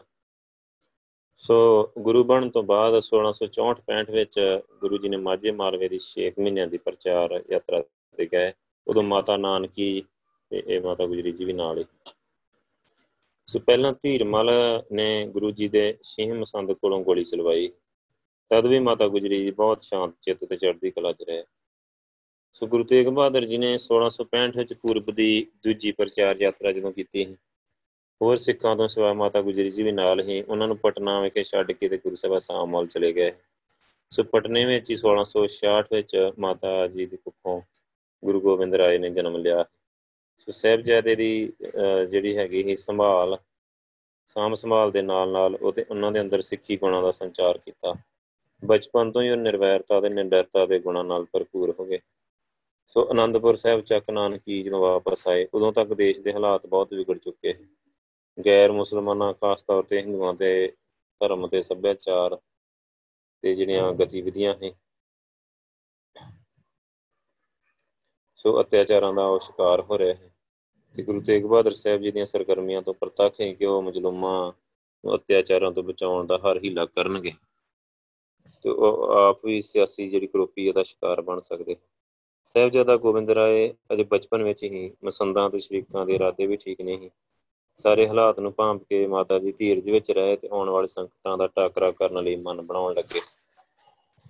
ਸੋ ਆਖਰ ਨੂੰ ਉਹੀ ਗੱਲ ਹੋਈ, ਕਸ਼ਮੀਰੀ ਪੰਡਤ ਜਦੋਂ ਆਏ ਫਰਿਆਦੀ ਬਣ ਕੇ ਤੇ 9 ਸਾਲਾਂ ਦੇ ਸਾਹਿਬਜ਼ਾਦੇ ਗੋਬਿੰਦ ਰਾਏ ਉਹਨਾਂ ਨੇ ਬ੍ਰਾਹਮਣਾਂ ਦਾ ਮਦਦ ਕਰਨ ਲਈ ਗੁਰੂ ਪਿਤਾ ਨੂੰ ਨਾਲ ਸਹਿਮਤੀ ਪ੍ਰਗਟ ਕੀਤੀ। ਗੁਰੂ ਤੇਗ ਬਹਾਦਰ ਜੀ ਜੁਲਾਈ 1675 ਵਿੱਚ ਸ਼ਹੀਦੀ ਯਾਤਰਾ ਤੇ ਤੁਰ ਪਏ। ਉਸ ਸਮੇਂ ਗੁਰੂ ਜੀ ਨੂੰ ਵਿਦਾਇਗੀ ਦੇਣ ਸਮੇਂ ਮਾਤਾ ਗੁਜਰੀ ਜੀ ਨੇ ਹੌਸਲੇ, ਦ੍ਰਿੜਤਾ ਤੇ ਚੜ੍ਹਦੀ ਕਲਾ ਦਾ ਸਬੂਤ ਦਿੱਤਾ। ਉਹ ਕਹਿੰਦੇ ਕਿ ਗੁਰੂ ਤੇਗ ਬਹਾਦਰ ਸਾਹਿਬ ਜੀ ਸ਼ਹੀਦ ਹੋਣ ਵਾਸਤੇ ਜਾ ਰਹੇ ਸੀ ਤੇ ਉਹ ਵਿਦਾਇਗੀ ਮਾਤਾ ਜੀ ਨੇ ਮਤਲਬ ਕਿੰਨੇ ਹੌਸਲੇ ਨਾਲ ਦਿੱਤੀ ਹੋਊਗੀ। ਸੋ ਇਹਦੀ ਮਿਸਾਲ ਨਹੀਂ ਦਿੱਤੀ ਜਾ ਸਕਦੀ। ਸੋ ਘਰੋਂ ਚੱਲਣ ਦੇ 4 ਮਹੀਨਿਆਂ ਮਗਰੋਂ ਗੁਰੂ ਤੇਗ ਬਹਾਦਰ ਜੀ ਤੇ ਉਹਨਾਂ ਦੇ ਤਿੰਨ ਸਿੱਖਾਂ ਇਹ ਨਾਲ ਜਿਹੜੇ, ਤੇ ਉਹਨਾਂ ਦੀ ਜ਼ਾਲਮ ਸਰਕਾਰ ਨੇ ਤਸਵੀਰ ਦੇ ਕੇ ਤੇ 1675 ਨੂੰ ਸ਼ਹੀਦ ਕਰ ਦਿੱਤਾ। ਸੋ ਮਾਤਾ ਗੁਜਰੀ ਜੀ ਦੇ ਜਿਹੜੇ ਪਤੀ ਦੇ ਧੜ ਦਾ ਸਤ ਸੰਸਕਾਰ ਹੀ ਨੌਵੇਂ ਪਾਤਸ਼ਾਹ ਦਾ ਉਹ ਦਿੱਲੀ 'ਚ ਕੀਤਾ ਗਿਆ। ਕੇਵਲ ਸੀ ਸੀ ਭਾਈ ਜਤਾ ਜੀ ਤੇ ਉਹਦੇ ਸਾਥੀ ਭਾਈ ਨਾਨੂ ਜੀ ਲੈ ਕੇ ਕੀਰਤਪੁਰ ਸਾਹਿਬ ਆਏ। ਇੱਥੇ ਮਾਤਾ ਜੀ ਨੇ ਗੁਰੂ ਗੋਬਿੰਦ ਰਾਏ ਜੀ ਦੇ ਸੰਗਤਾਂ ਆਨੰਦਪੁਰੋਂ ਪੁੱਜੀਆਂ। ਪਹਿਲਾਂ ਤਾਂ ਖੌਫਨਾਕ ਸ਼ਹੀਦੀ ਤੇ ਕੇਵਲ ਸੀਸ ਦਾ ਪੁੱਜਣਾ ਅਜਿਹੀਆਂ ਘਟਨਾਵਾਂ ਹੈ, ਜੋ ਸੁਣਨ ਮਾਤਰ ਹੀ ਮਤਲਬ ਨਾ ਘਬਰਾ ਜਾਂਦਾ ਹੈ ਬੰਦਾ। ਪਰ ਮਾਤਾ ਜੀ ਨੇ ਪਤੀ ਦਾ ਸੀਸ ਸਾਹਮਣੇ ਸੀ, ਕੋਲ ਖੜੇ ਸਨ। ਉਹਨਾਂ ਦੇ 9 ਵਰਿਆਂ ਦੇ ਸੁਪੁੱਤਰ ਮਾਤਾ ਜੀ ਜਰਾ ਨਹੀਂ ਘਬਰਾਏ, ਸਗੋਂ ਸ਼ਾਂਤ ਚਿਤ ਸਹਿਜ ਰਹੇ। ਸੰਗਤਾਂ ਨੂੰ ਵੀ ਭਾਣਾ ਮੰਨਣ ਦਾ ਉਪਦੇਸ਼ ਦਿੱਤਾ। ਸੋ ਗੁਰੂ ਪਤੀ ਦੇ ਅੱਗੇ ਸੀਸ ਨਵਾ ਕੇ ਕਿਹਾ ਕਿ ਤੁਹਾਡੀ ਨਿਭਾਈ, ਇਹ ਬਖਸ਼ਿਸ਼ ਕਰਨੀ ਕਿ ਮੇਰੀ ਵੀ ਨਿਭ ਜਾਏ। ਸੋ ਸੱਚਮੁੱਚ ਮਾਤਾ ਗੁਜਰੀ ਜੀ ਇਦਾਂ ਹੀ ਨਿਭਾ ਕੇ ਮੁੜ ਕੇ। ਸੋ ਦੁਨੀਆ ਦੀ ਮਾਵਾਂ ਦੇ ਲਈ ਪੂਰਨੇ ਪਾ ਗਏ। ਸੋ ਗੁਰੂ ਗੋਬਿੰਦ ਸਿੰਘ ਜੀ ਨੇ ਵੀ ਸੰਗਤਾਂ ਨੂੰ ਹੌਸਲਾ ਦਿੱਤਾ। ਦ੍ਰਿੜਤਾ ਦੇ ਨਾਲ ਜ਼ਬਰ ਤੇ ਜ਼ੁਲਮ ਦੇ ਵਿਰੁੱਧ ਡਟ ਕੇ ਖਲੋਣ ਦੀ ਜਿਹੜੀ ਇੱਕ ਵੰਗਾਰ ਆ ਉਹ ਪਾਈ। ਸੋ ਗੁਰੂ ਤੇਗ ਬਹਾਦਰ ਜੀ ਦੇ ਸੀਸ ਦਾ ਸੰਸਕਾਰ ਅਨੰਦਪੁਰ ਲਿਆ ਕੇ ਕੀਤਾ ਗਿਆ ਹੈ। ਨੌਵੇਂ ਪਾਤਸ਼ਾਹ ਦੀ ਸ਼ਹਾਦਤ ਤੋਂ ਬਾਅਦ ਲਗਭਗ 15 ਸਾਲ ਅਨੰਦਪੁਰ ਸਾਹਿਬ ਅਮਨ ਅਮਾਨ ਰਿਹਾ। ਪੰਗਾਣੀ ਦੀ ਲੜਾਈ ਅਨੰਦਪੁਰ ਤੋਂ ਦੂਰ ਪੌਂਡਾ ਸਾਹਿਬ ਕੋਲ ਹੋਈ ਹੈ। ਸੋ ਮਾਤਾ ਜੀ ਕੋਲ ਸੰਸਾਰਕ ਸੁੱਖਾਂ ਦੇ ਸਾਧਨ ਮੌਜੂਦ ਸੀ ਪਰ ਆਪਨੇ ਰਾਜ ਵਿੱਚ ਯੋਗ ਕਮਾਇਆ। ਗੁਰਮਤ ਮਾਰਗ ਤੇ ਦ੍ਰਿੜਤਾ ਨਾਲ ਚੱਲਦਿਆਂ ਹੋਇਆਂ ਨਿਮਰਤਾ, ਹਲੀਮੀ, ਮਿੱਠਾ ਬੋਲਣਾ, ਉਦਾਰ ਚਿੱਤ ਹੋਣਾ, ਲੋੜਵੰਦਾਂ ਦੀ ਮਦਦ ਕਰਨੀ, ਧੀਰਜ ਤੇ ਸਬਰ ਸੰਤੋਖ ਵਿੱਚ ਰਹਿਣਾ, ਹਮੇਸ਼ਾ ਆਨੰਦ ਪ੍ਰਸੰਨ ਰਹਿਣਾ, ਵਾਹਿਗੁਰੂ ਦੀ ਯਾਦ 'ਚ ਜੁੜੇ ਰਹਿਣਾ, ਆਦਿ ਸਾਰੇ ਗੁਣ ਆਪ ਦੀ ਸ਼ਖਸੀਅਤ ਵਿੱਚ ਝਲਕਦੇ। ਸੋ ਸਿੱਖ ਸੰਗਤਾਂ ਵੀ ਆਪ ਜੀ ਦਾ ਵੱਧ ਚੜ ਕੇ ਸਤਿਕਾਰ ਕਰਦੀਆਂ ਹਨ ਬਹੁਤ। ਸੋ ਉਹਨਾਂ ਲਈ ਮਾਤਾ ਜੀ ਸਿੱਖੀ ਜੀਵਨ ਦੀ ਜਿਉਂਦੀ ਜਾਗਦੀ ਮੂਰਤ ਸੀ। ਫਿਰ ਨਦੌਣ ਦੀ ਲੜਾਈ ਤੋਂ ਆਰੰਭ ਹੋ ਕੇ ਅਨੰਦਪੁਰ ਸਾਹਿਬ ਨੂੰ ਛੱਡਣ ਤੱਕ ਗੁਰੂ ਪਾਤਸ਼ਾਹ ਨੂੰ ਵਾਰ-ਵਾਰ ਜੰਗਾਂ ਵਿੱਚ ਉਲਝਣਾ ਪਿਆ। ਸੋ ਕੁਝ ਜੰਗ ਤਾਂ ਪਹਾੜੀ ਰਾਜਿਆਂ ਦੀ ਤੇ ਮੁਗਲਾਂ ਤੋਂ ਮਤਲਬ ਰੱਖਿਆ ਲਈ ਸਨ। ਕੁਝ ਮੁਗਲਾਂ ਤੇ ਪਹਾੜੀ ਰਾਜਿਆਂ ਦਾ ਟਾਕਰਾ ਕਰਨ ਲਈ। ਜੰਗਾਂ ਯੁੱਧਾਂ ਕਾਰਨ ਕਈ ਸੁੱਖ ਰਹਿਣੇ ਮਸੰਦ ਤੇ ਕੱਚੇ ਪਹਿਲੇ ਸਿੱਖ ਆ ਜਿਹੜੇ ਉਹ ਮਤਲਬ ਘਬਰਾਉਂਦੇ ਸੀ ਤੇ ਉਹ ਮਾਤਾ ਜੀ ਨੂੰ ਸਮੇਂ-ਸਮੇਂ ਤੇ ਆ ਕੇ ਗੁਰੂ ਜੀ ਨੂੰ ਸੰਘਰਸ਼ ਦੇ ਰਾਹ ਤੇ ਚੱਲਣ ਤੋਂ ਰੋਕਣ ਵਿੱਚ ਵੀ ਮਤਲਬ ਕਹਿੰਦੇ ਪਰ ਮਾਤਾ ਜੀ ਚ ਦ੍ਰਿੜਤਾ ਵੀ ਅੰਤਾਂ ਦੇ ਸੋ। ਆਪਣੇ ਪੁੱਤਰ ਤੇ ਗੁਰੂ ਦੀ ਅਜਮਤ ਤੇ ਨੂੰ ਪੂਰਾ ਭਰੋਸਾ ਹੈ। ਆਪ ਜੀ ਨੇ ਹਮੇਸ਼ਾ ਹੀ ਡਰਪੋਕਾਂ ਨੂੰ ਹਿੰਮਤ ਰੱਖਣ ਦਾ ਉਪਦੇਸ਼ ਦਿੱਤਾ। ਤੇ ਗੁਰੂ ਸਾਹਿਬ ਦੀ ਆਗਿਆ ਵਿੱਚ ਰਹਿ ਕੇ ਸੰਘਰਸ਼ ਕਰਨ ਦੀ ਸਲਾਹ ਦਿੱਤੀ। ਸੋ ਖਾਲਸਾ ਪੰਥ ਦੀ ਸਿਰਜਣਾ ਸਮੇਂ ਵੀ ਕਹਿੰਦੇ ਕਿ ਕੁਝ ਜਿਹੜੇ ਮਸੰਦ ਹੀ ਮਾਤਾ ਜੀ ਕੋਈ ਸ਼ਿਕਾਇਤ ਲੈ ਕੇ ਗਏ ਕਿ ਗੁਰੂ ਜੀ ਤੇ ਆਪਣੇ ਸਿੱਖਾਂ ਨੂੰ ਕਤਲ ਕਰਨ ਲੱਗ ਪਏ, ਉਹਨਾਂ ਨੂੰ ਰੋਕਿਆ ਜਾਵੇ। ਜੇ ਸੁਣ ਕੇ ਮਾਤਾ ਜੀ ਜਰਾ ਵੀ ਪਰੇਸ਼ਾਨ ਨਹੀਂ ਹੋਏ, ਸਗੋਂ ਉਹਨਾਂ ਨੂੰ ਕੱਚੇ ਪਿੱਲਿਆਂ ਮਸੰਦਾਂ ਨੂੰ ਮਤਲਬ ਉਹਨਾਂ ਨੇ ਧੀਰਜ ਰੱਖਣ ਦੀ ਸਲਾਹ ਦਿੱਤੀ। ਸੋ ਇਹ ਠੀਕ ਆ ਕਿ ਗੁਰੂ ਗੋਬਿੰਦ ਸਿੰਘ ਜੀ ਮਾਤਾ ਗੁਜਰੀ ਦੇ ਸੁਪੁੱਤਰ ਹੀ ਪਰ ਉਹ ਗੁਰੂ ਵੀ ਸੀ। ਸੋ ਮਾਤਾ ਜੀ ਚੰਗੀ ਤਰ੍ਹਾਂ ਜਾਣਦੇ ਕਿ ਗੁਰੂ ਦੇ ਕੰਮਾਂ ਵਿੱਚ ਦਖਲ ਨਹੀਂ ਦਿੱਤਾ ਜਾ ਸਕਦਾ। ਸੋ ਅਨੰਦਪੁਰ ਨੂੰ ਖਾਲੀ ਕਰਨ ਦੇ ਨਾਲ-ਨਾਲ ਗੁਰੂ ਪਰਿਵਾਰ ਤੇ ਸਮੁੱਚੇ ਸਿੱਖ ਪੰਥ ਉੱਤੇ ਦੁੱਖਾਂ, ਕਸ਼ਟਾਂ ਦੇ ਜਿਵੇਂ ਪਹਾੜ ਟੁੱਟ ਪਏ, ਸਰਸਾ ਨਦੀ ਦੇ ਕੰਢੇ ਤੇ ਮਤਲਬ ਦੁਸ਼ਮਣਾਂ ਨੇ ਉਹਨਾਂ ਨੇ ਸਾਰੀਆਂ ਸਹਾਂ ਭੁਲਾ ਕੇ ਹਮਲਾ ਕਰ ਦਿੱਤਾ। ਸੋ ਸਰਦੀਆਂ ਦੇ ਦਿਨ ਹੀ, ਅੰਤਾਂ ਦੀ ਠੰਡ ਹੀ, ਨਦੀ 'ਚ ਤੇਜ਼ ਹੜ੍ਹ ਹੀ, ਕੁਝ ਸਿੰਘ ਹੀ ਨਦੀ ਪਾਰ ਕਰ ਸਕੇ। ਸੋ ਗੁਰੂ ਪਰਿਵਾਰ ਜਿਹੜਾ ਤਿੰਨ ਹਿੱਸਿਆਂ 'ਚ ਵੰਡਿਆ ਗਿਆ ਇੱਥੋਂ, ਮਾਤਾ ਜੀ ਦੇ ਛੋਟੇ ਸਾਹਿਬਜ਼ਾਦਿਆਂ ਨੂੰ ਗੁਰੂ ਘਰ ਦਾ ਪੁਰਾਣਾ ਨੌਕਰੀ ਗੰਗੂ ਆਪਣੇ ਪਿੰਡ ਸੇੜੀ ਲੈ ਗਿਆ। ਸੋ ਪੈਸੇ ਦੇ ਲਾਲਚ ਵਿੱਚ ਨੇ ਮਾਤਾ ਜੀ ਦੇ 6 ਤੇ 8 ਸਾਲਾਂ ਦੇ 7 ਤੇ 9 ਵੀ ਲਿਖਿਆ। ਸਹਿਬਜ਼ਾਦਿਆਂ ਨੂੰ ਮਰਿੰਡੇ ਦੇ ਥਾਣੇ ਪਹੁੰਚਾ ਦਿੱਤਾ। ਉੱਥੋਂ ਸਰਹੰਦ ਲਿਆਂਦੇ ਗਏ। ਮਾਤਾ ਜੀ ਦੀ ਉਮਰ ਉਦੋਂ ਲਗਭਗ 85 ਸਾਲਾਂ ਦੀ ਸੀ। 85 ਸਾਲਾਂ ਦੀ ਉਮਰ ਹੈ ਮਤਲਬ। ਬਿਰਧ ਅਵਸਥਾ ਹੈ ਨਾਲ ਛੋਟੇ ਛੋਟੇ ਪੋਤਰੇ ਹੈ ਸਰੀਰਕ ਖੇਚਲ ਤੇ ਟੁਕੜਿਆਂ ਤੇ ਪਲਣ ਵਾਲੇ ਨੌਕਰ ਗੰਗੂ ਵੱਲੋਂ ਨਮਕ, ਹਰਾਮੀ, ਦੁੱਖ, ਕਸ਼ਟ ਤੇ ਅਤਿਆਚਾਰਾਂ ਦੀ ਮਾਰ ਅਜਿਹੇ ਹਾਲਾਤ ਦੀ ਕਲਪਨਾ ਕਰਕੇ ਮਨ ਘਬਰਾ ਜਾਂਦਾ ਆ। ਪਰ ਮਾਤਾ ਜੀ ਧੰਨ ਹੀ ਉਹਨਾਂ ਨੇ ਸੁੱਖ, ਦੁੱਖ ਦੋਨੋਂ ਸਮ ਕਰ ਜਾਣੇ ਵਾਲੀ ਅਵਸਥਾ ਪ੍ਰਾਪਤ ਕਰ ਲਈ ਤੇ ਅਜਰ ਨੂੰ ਜਰਨ ਦਾ ਜਿਹੜਾ ਸੁਭਾਅ ਹੈ ਉਹਨਾਂ ਦੇ ਅੰਦਰ ਆ ਚੁੱਕਾ ਹੈ। ਸੋ ਸਰਹੰਦ ਵਿੱਚ ਗੁਜ਼ਾਰੀਆਂ 4 ਰਾਤਾਂ ਤੇ 4 ਦਿਨ। ਸੋ ਮਾਤਾ ਜੀ ਲਈ ਤੇ ਸਹਿਬਜ਼ਾਦਿਆਂ ਲਈ ਬੜੇ ਅਜਮਾਇਸ਼ ਭਰੇ ਸੀ। ਇੱਕ ਪਾਸੇ ਨੰਨੀਆਂ ਜਿੰਦਾ ਹੈ ਜਿਨ੍ਹਾਂ ਨੇ ਆਨੰਦਪੁਰ ਸਾਹਿਬ ਵਿਖੇ ਸੁੱਖਾਂ ਨਾਲ ਭਰਪੂਰ ਜੀਵਨ ਗੁਜ਼ਾਰਿਆ ਹੈ ਸੋ ਅਨੰਦਪੁਰ ਸਾਹਿਬ ਵਿਖੇ ਸਹਿਬਜ਼ਾਦੇ ਜਿਵੇਂ ਰਹਿ ਪੂਰੇ, ਬਾਦਸ਼ਾਹੀ ਤਰੀਕੇ ਦੇ ਨਾਲ ਰਾਜਕੁਮਾਰ ਹੈ ਪੂਰੇ। ਸੋ ਉਹਨਾਂ ਨੂੰ ਅਨੰਦਪੁਰ ਛੱਡਣ ਮਗਰੋਂ ਲਗਾਤਾਰ 7 ਦਿਨ ਮਤਲਬ ਭਾਰੀ ਦੁੱਖਾਂ, ਮੁਸੀਬਤਾਂ ਤੇ ਸਰਕਾਰੀ ਅਤਿਆਚਾਰਾਂ ਦਾ ਮੁਕਾਬਲਾ ਕਰਨਾ ਪਿਆ। ਸੋ ਸਹਿਬਜ਼ਾਦਿਆਂ ਨੂੰ ਲਗਾਤਾਰ 3 ਦਿਨ ਵਜ਼ੀਰ ਖਾਨ ਦੇ ਦਰਬਾਰ ਵਿੱਚ ਤਰ੍ਹਾਂ ਤਰ੍ਹਾਂ ਦੇ ਸਵਾਲਾਂ ਦਾ ਜਵਾਬ ਦੇਣਾ ਪਿਆ। ਸਰਕਾਰੀ ਲਾਲਚਾਂ ਨੂੰ ਠੋਕਰ ਮਾਰਨ ਕਰਕੇ ਧਮਕੀਆਂ ਦਾ ਸਾਹਮਣਾ ਕਰਨਾ ਪਿਆ। ਵਾਰ-ਵਾਰ ਮੌਤ ਦਾ ਡਰਾਵਾ ਦਿੱਤਾ ਗਿਆ। ਸੋ ਉਹਨਾਂ ਨੂੰ ਤਸੀਹੇ ਵੀ ਦਿੱਤੇ ਗਏ ਬਹੁਤ। ਸ਼ਹੀਦੀ ਤੋਂ ਪਹਿਲਾਂ ਵੀ ਬੜੇ ਮਾਰਿਆ ਵੀ ਗਿਆ, ਧਮਕਾਇਆ ਵੀ ਗਿਆ, ਬੜੇ ਤਸੀਹੇ ਦਿੱਤੇ ਗਏ। ਚਾਰ ਰਾਤਾਂ ਠੰਡੇ ਬੁਰਜ ਵਿੱਚ ਠੰਡ 'ਚ ਕੰਬਦਿਆਂ ਗੁਜ਼ਾਰੀਆਂ। ਸੋ ਦਾਦੀ ਲਈ ਪੋਤਿਆਂ ਦੀ ਇਹ ਮਤਲਬ ਦਿਸ਼ਾ ਇਹ ਜਿਹੜੀ ਦਸ਼ਾ ਵੇਖਣੀ ਬਹੁਤ ਅਸਹਿ ਹੈ ਸੋ ਜਿਵੇਂ ਉਹ ਦਿਨੇ ਮਾਰਦੇ ਹੈ ਮਾਰਦੇ ਕੁੱਟਦੇ ਹੈ ਤੇ ਇੰਨਾ ਕੁਝ ਕਰਕੇ ਫਿਰ ਰਾਤ ਨੂੰ ਮਾਤਾ ਕੋਲ ਛੱਡ ਆਉਂਦੇ ਹੈ ਸੋ ਇੰਨਾ ਜਿਹੜਾ ਹੈਗਾ ਹੈ ਨਾ ਰਾਜਕੁਮਾਰ, ਮਤਲਬ ਛੋਟੇ ਛੋਟੇ ਜਿਹੜੇ, ਸੋ ਉਹਨਾਂ ਦੀ ਇਦਾਂ ਦੀ ਹਾਲਤ ਦੇਖਣੀ ਮਾਤਾ ਜੀ ਲਈ ਕਿੰਨੀ ਅਸਹਿ ਹੈ ਪਰ ਫਿਰ ਵੀ ਉਹਨਾਂ ਨੇ ਇਹ ਸਾਰਾ ਕੁਝ ਧੀਰਜ ਤੇ ਚੜ੍ਹਦੀ ਕਲਾ ਵਿੱਚ ਰਹਿ ਕੇ, ਮਤਲਬ ਸਹਾਰਿਆ ਹੀ ਨਹੀਂ। ਸਗੋਂ ਆਪਣੇ ਛੋਟੇ ਛੋਟੇ ਪੁੱਤਰਿਆਂ ਨੂੰ ਧਰਮ ਵਿੱਚ ਪਰਪਾਕ ਰਹਿਣ ਦੀ ਪ੍ਰੇਰਣਾ ਵੀ ਦਿੰਦੇ ਰਹੇ। ਸੋ ਬੱਚਿਆਂ ਨੂੰ ਗੁਰੂ ਅਰਜਨ ਦੇਵ ਜੀ ਤੇ ਦਾਦੇ ਗੁਰੂ ਪਾਤਸ਼ਾਹ ਵੱਲੋਂ, ਨੌਵੇਂ ਪਾਤਸ਼ਾਹ ਵੱਲੋਂ ਸਹਿ ਗਏ ਕਸ਼ਟਾਂ ਤੇ ਸ਼ਹੀਦੀ ਦੇਣ ਦੀ ਗੱਲ ਵੀ ਦੱਸਦੇ ਰਹੇ ਵੀ ਤੁਹਾਡੇ ਪਿਤਾ ਨੇ ਵੀ ਤਾਂ ਸ਼ਹੀਦੀ ਦਿੱਤੀ। ਤਾਂ ਆਪਣੇ ਵੱਡੇ ਵੀ ਸ਼ਹੀਦੀ ਦਿੰਦੇ ਆਏ ਆ, ਪਰਵਾਹ ਨਹੀਂ ਕਰਨੀ, ਹੌਸਲਾ ਦਿੰਦੇ ਰਹੇ ਸਭ ਇਸ ਦੇ ਨਾਲ ਹੀ ਭਾਈ ਮਤੀ ਦਾਸ ਭਾਈ ਸਤੀ ਦਾਸ ਭਾਈ ਦਿਆਲਾ ਜੀ ਵੱਲੋਂ ਕੋਰ ਤਸੀਹੇ ਸਹਿ ਕੇ ਧਰਮ ਤੇ ਦ੍ਰਿੜ ਰਹਿਣ ਦੀ ਵਾਰਤਾ ਸੁਣਾਉਂਦੇ ਰਹੇ। ਇਹ ਵੀ ਵਾਰ-ਵਾਰ ਕਹਿੰਦੇ ਰਹੇ ਕਿ ਤੁਹਾਡੇ ਪਿਤਾ ਜੀ ਨੇ ਸਾਰੇ ਸੁੱਖ ਤਿਆਗ ਕੇ ਸੰਘਰਸ਼ ਦਾ ਰਾਹ ਫੜਿਆ ਹੈ। ਸੋ ਇੰਨੀ ਵੱਡੀ ਜ਼ਾਲਮ ਮੁਗਲ ਸਰਕਾਰ ਨਾਲ ਟੱਕਰ ਲਈ ਆ ਤੇ ਆਪਣਾ ਸਭ ਕੁਝ ਵਾਰ ਦਿੱਤਾ ਹੈ, ਪਰ ਕਿਸੇ ਦੀ ਈਨ ਨਹੀਂ ਮੰਨੀ। ਸੋ ਦੇਖਣਾ ਵੀ ਕਿਤੇ ਆਪਣੇ ਕਿ ਆਪਣੇ ਪਿਤਾ ਦੀ ਪੱਗ ਨੂੰ ਕਿਤੇ ਦਾਗ ਨਹੀਂ ਲਵਾਉਣਾ। ਸੋ ਦਾਦੀ ਦੀਆਂ ਸਿੱਖਿਆਵਾਂ ਦੁਆਰਾ ਜਿਹੜੀ ਦ੍ਰਿੜ ਕਰ ਦਿੱਤੀ ਗਈ ਗੁਰਮਤ ਦਾ ਪ੍ਰਭਾਵ ਹੀ ਸੀ ਕਿ ਸਹਿਬਜ਼ਾਦਿਆਂ ਨੇ ਅਤਿਆਚਾਰਾਂ ਦਾ ਮੁਕਾਬਲਾ ਸਹਿੰਦਿਆਂ ਹੱਸ-ਹੱਸ ਕੇ ਸ਼ਹੀਦੀਆਂ ਦੇ ਦਿੱਤੀਆਂ। ਪਤਾ ਲੱਗਣ ਤੇ ਕਹਿੰਦੇ ਕਿ ਮਾਤਾ ਜੀ ਨੇ ਵਾਹਿਗੁਰੂ ਦਾ ਸ਼ੁਕਰਾਨਾ ਕੀਤਾ। ਸੋ ਮਗਰੋਂ ਉਹਨਾਂ ਨੂੰ ਹੀ ਮਤਲਬ ਇਹਨਾਂ ਨੇ ਦੇ ਹੁਕਮ ਦੇ ਨਾਲ, ਸੂਬੇ ਦੇ ਹੁਕਮ ਦੇ ਨਾਲ ਠੰਡੇ ਬੁਰਜ ਤੋਂ ਸਿਪਾਹੀਆਂ ਨੇ ਧੱਕਾ ਦੇ ਦਿੱਤਾ ਹੈ। ਤੇ ਮਗਰੋਂ ਕਹਿ ਦਿੱਤਾ ਕਿ ਮਾਤਾ ਜੀ ਨੇ ਆਪ ਛਾਲ ਮਾਰ ਦਿੱਤੀ ਹੈ। ਸੋ ਉਹਨਾਂ ਦੇ ਦੇਹਾਂਤ ਤੇ ਕਈ ਅਫਵਾਹਾਂ ਵੀ ਉਡਾਈਆਂ ਗਈਆਂ, ਮਤਲਬ ਕਿਸੇ ਨੇ ਕਿਹਾ ਕਿ ਮਾਤਾ ਜੀ ਨੇ ਕੰਧ 'ਚ ਸਿਰ ਮਾਰ ਕੇ ਜੀਵਨ ਦਾ ਅੰਤ ਕਰ ਲਿਆ ਕਿਸੇ ਨੇ ਕਿਹਾ ਹੀਰਾ ਚੱਟ ਕੇ ਜਾਨ ਦੇ ਦਿੱਤੀ ਹੈ, ਕਿਸੇ ਨੇ ਕਿਹਾ ਗਸ਼ ਖਾ ਕੇ ਡਿੱਗ ਪਏ ਸੀ।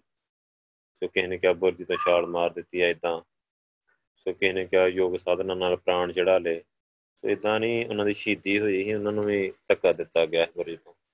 ਸੋ ਆਖਰੀ ਗੱਲ ਨੂੰ ਛੱਡ ਕੇ ਬਾਕੀ ਗੱਲਾਂ ਜਿਹੜੇ ਦੀ ਸਰਕਾਰ ਵੱਲੋਂ ਫਲਾਈਆਂ ਗਈਆਂ। ਸੋ ਕਹਿੰਦੇ ਕਿ ਜਿਵੇਂ ਅੱਜ ਕੱਲ ਸਰਕਾਰਾਂ ਆਪਣੇ ਕਰਮਾਂ ਦੇ ਪਰਦਾ ਪਾਉਣ ਲਈ ਕਰਦੀਆਂ। ਸੋ ਅਸਲ ਗੱਲ ਤਾਂ ਇਹ ਆ ਕਿ ਮੁਗਲ ਹਕੂਮਤ ਨੇ ਕਿਸੇ ਨਾ ਕਿਸੇ ਢੰਗ ਨਾਲ ਮਾਤਾ ਜੀ ਨੂੰ ਸ਼ਹੀਦ ਕਰ ਦਿੱਤਾ।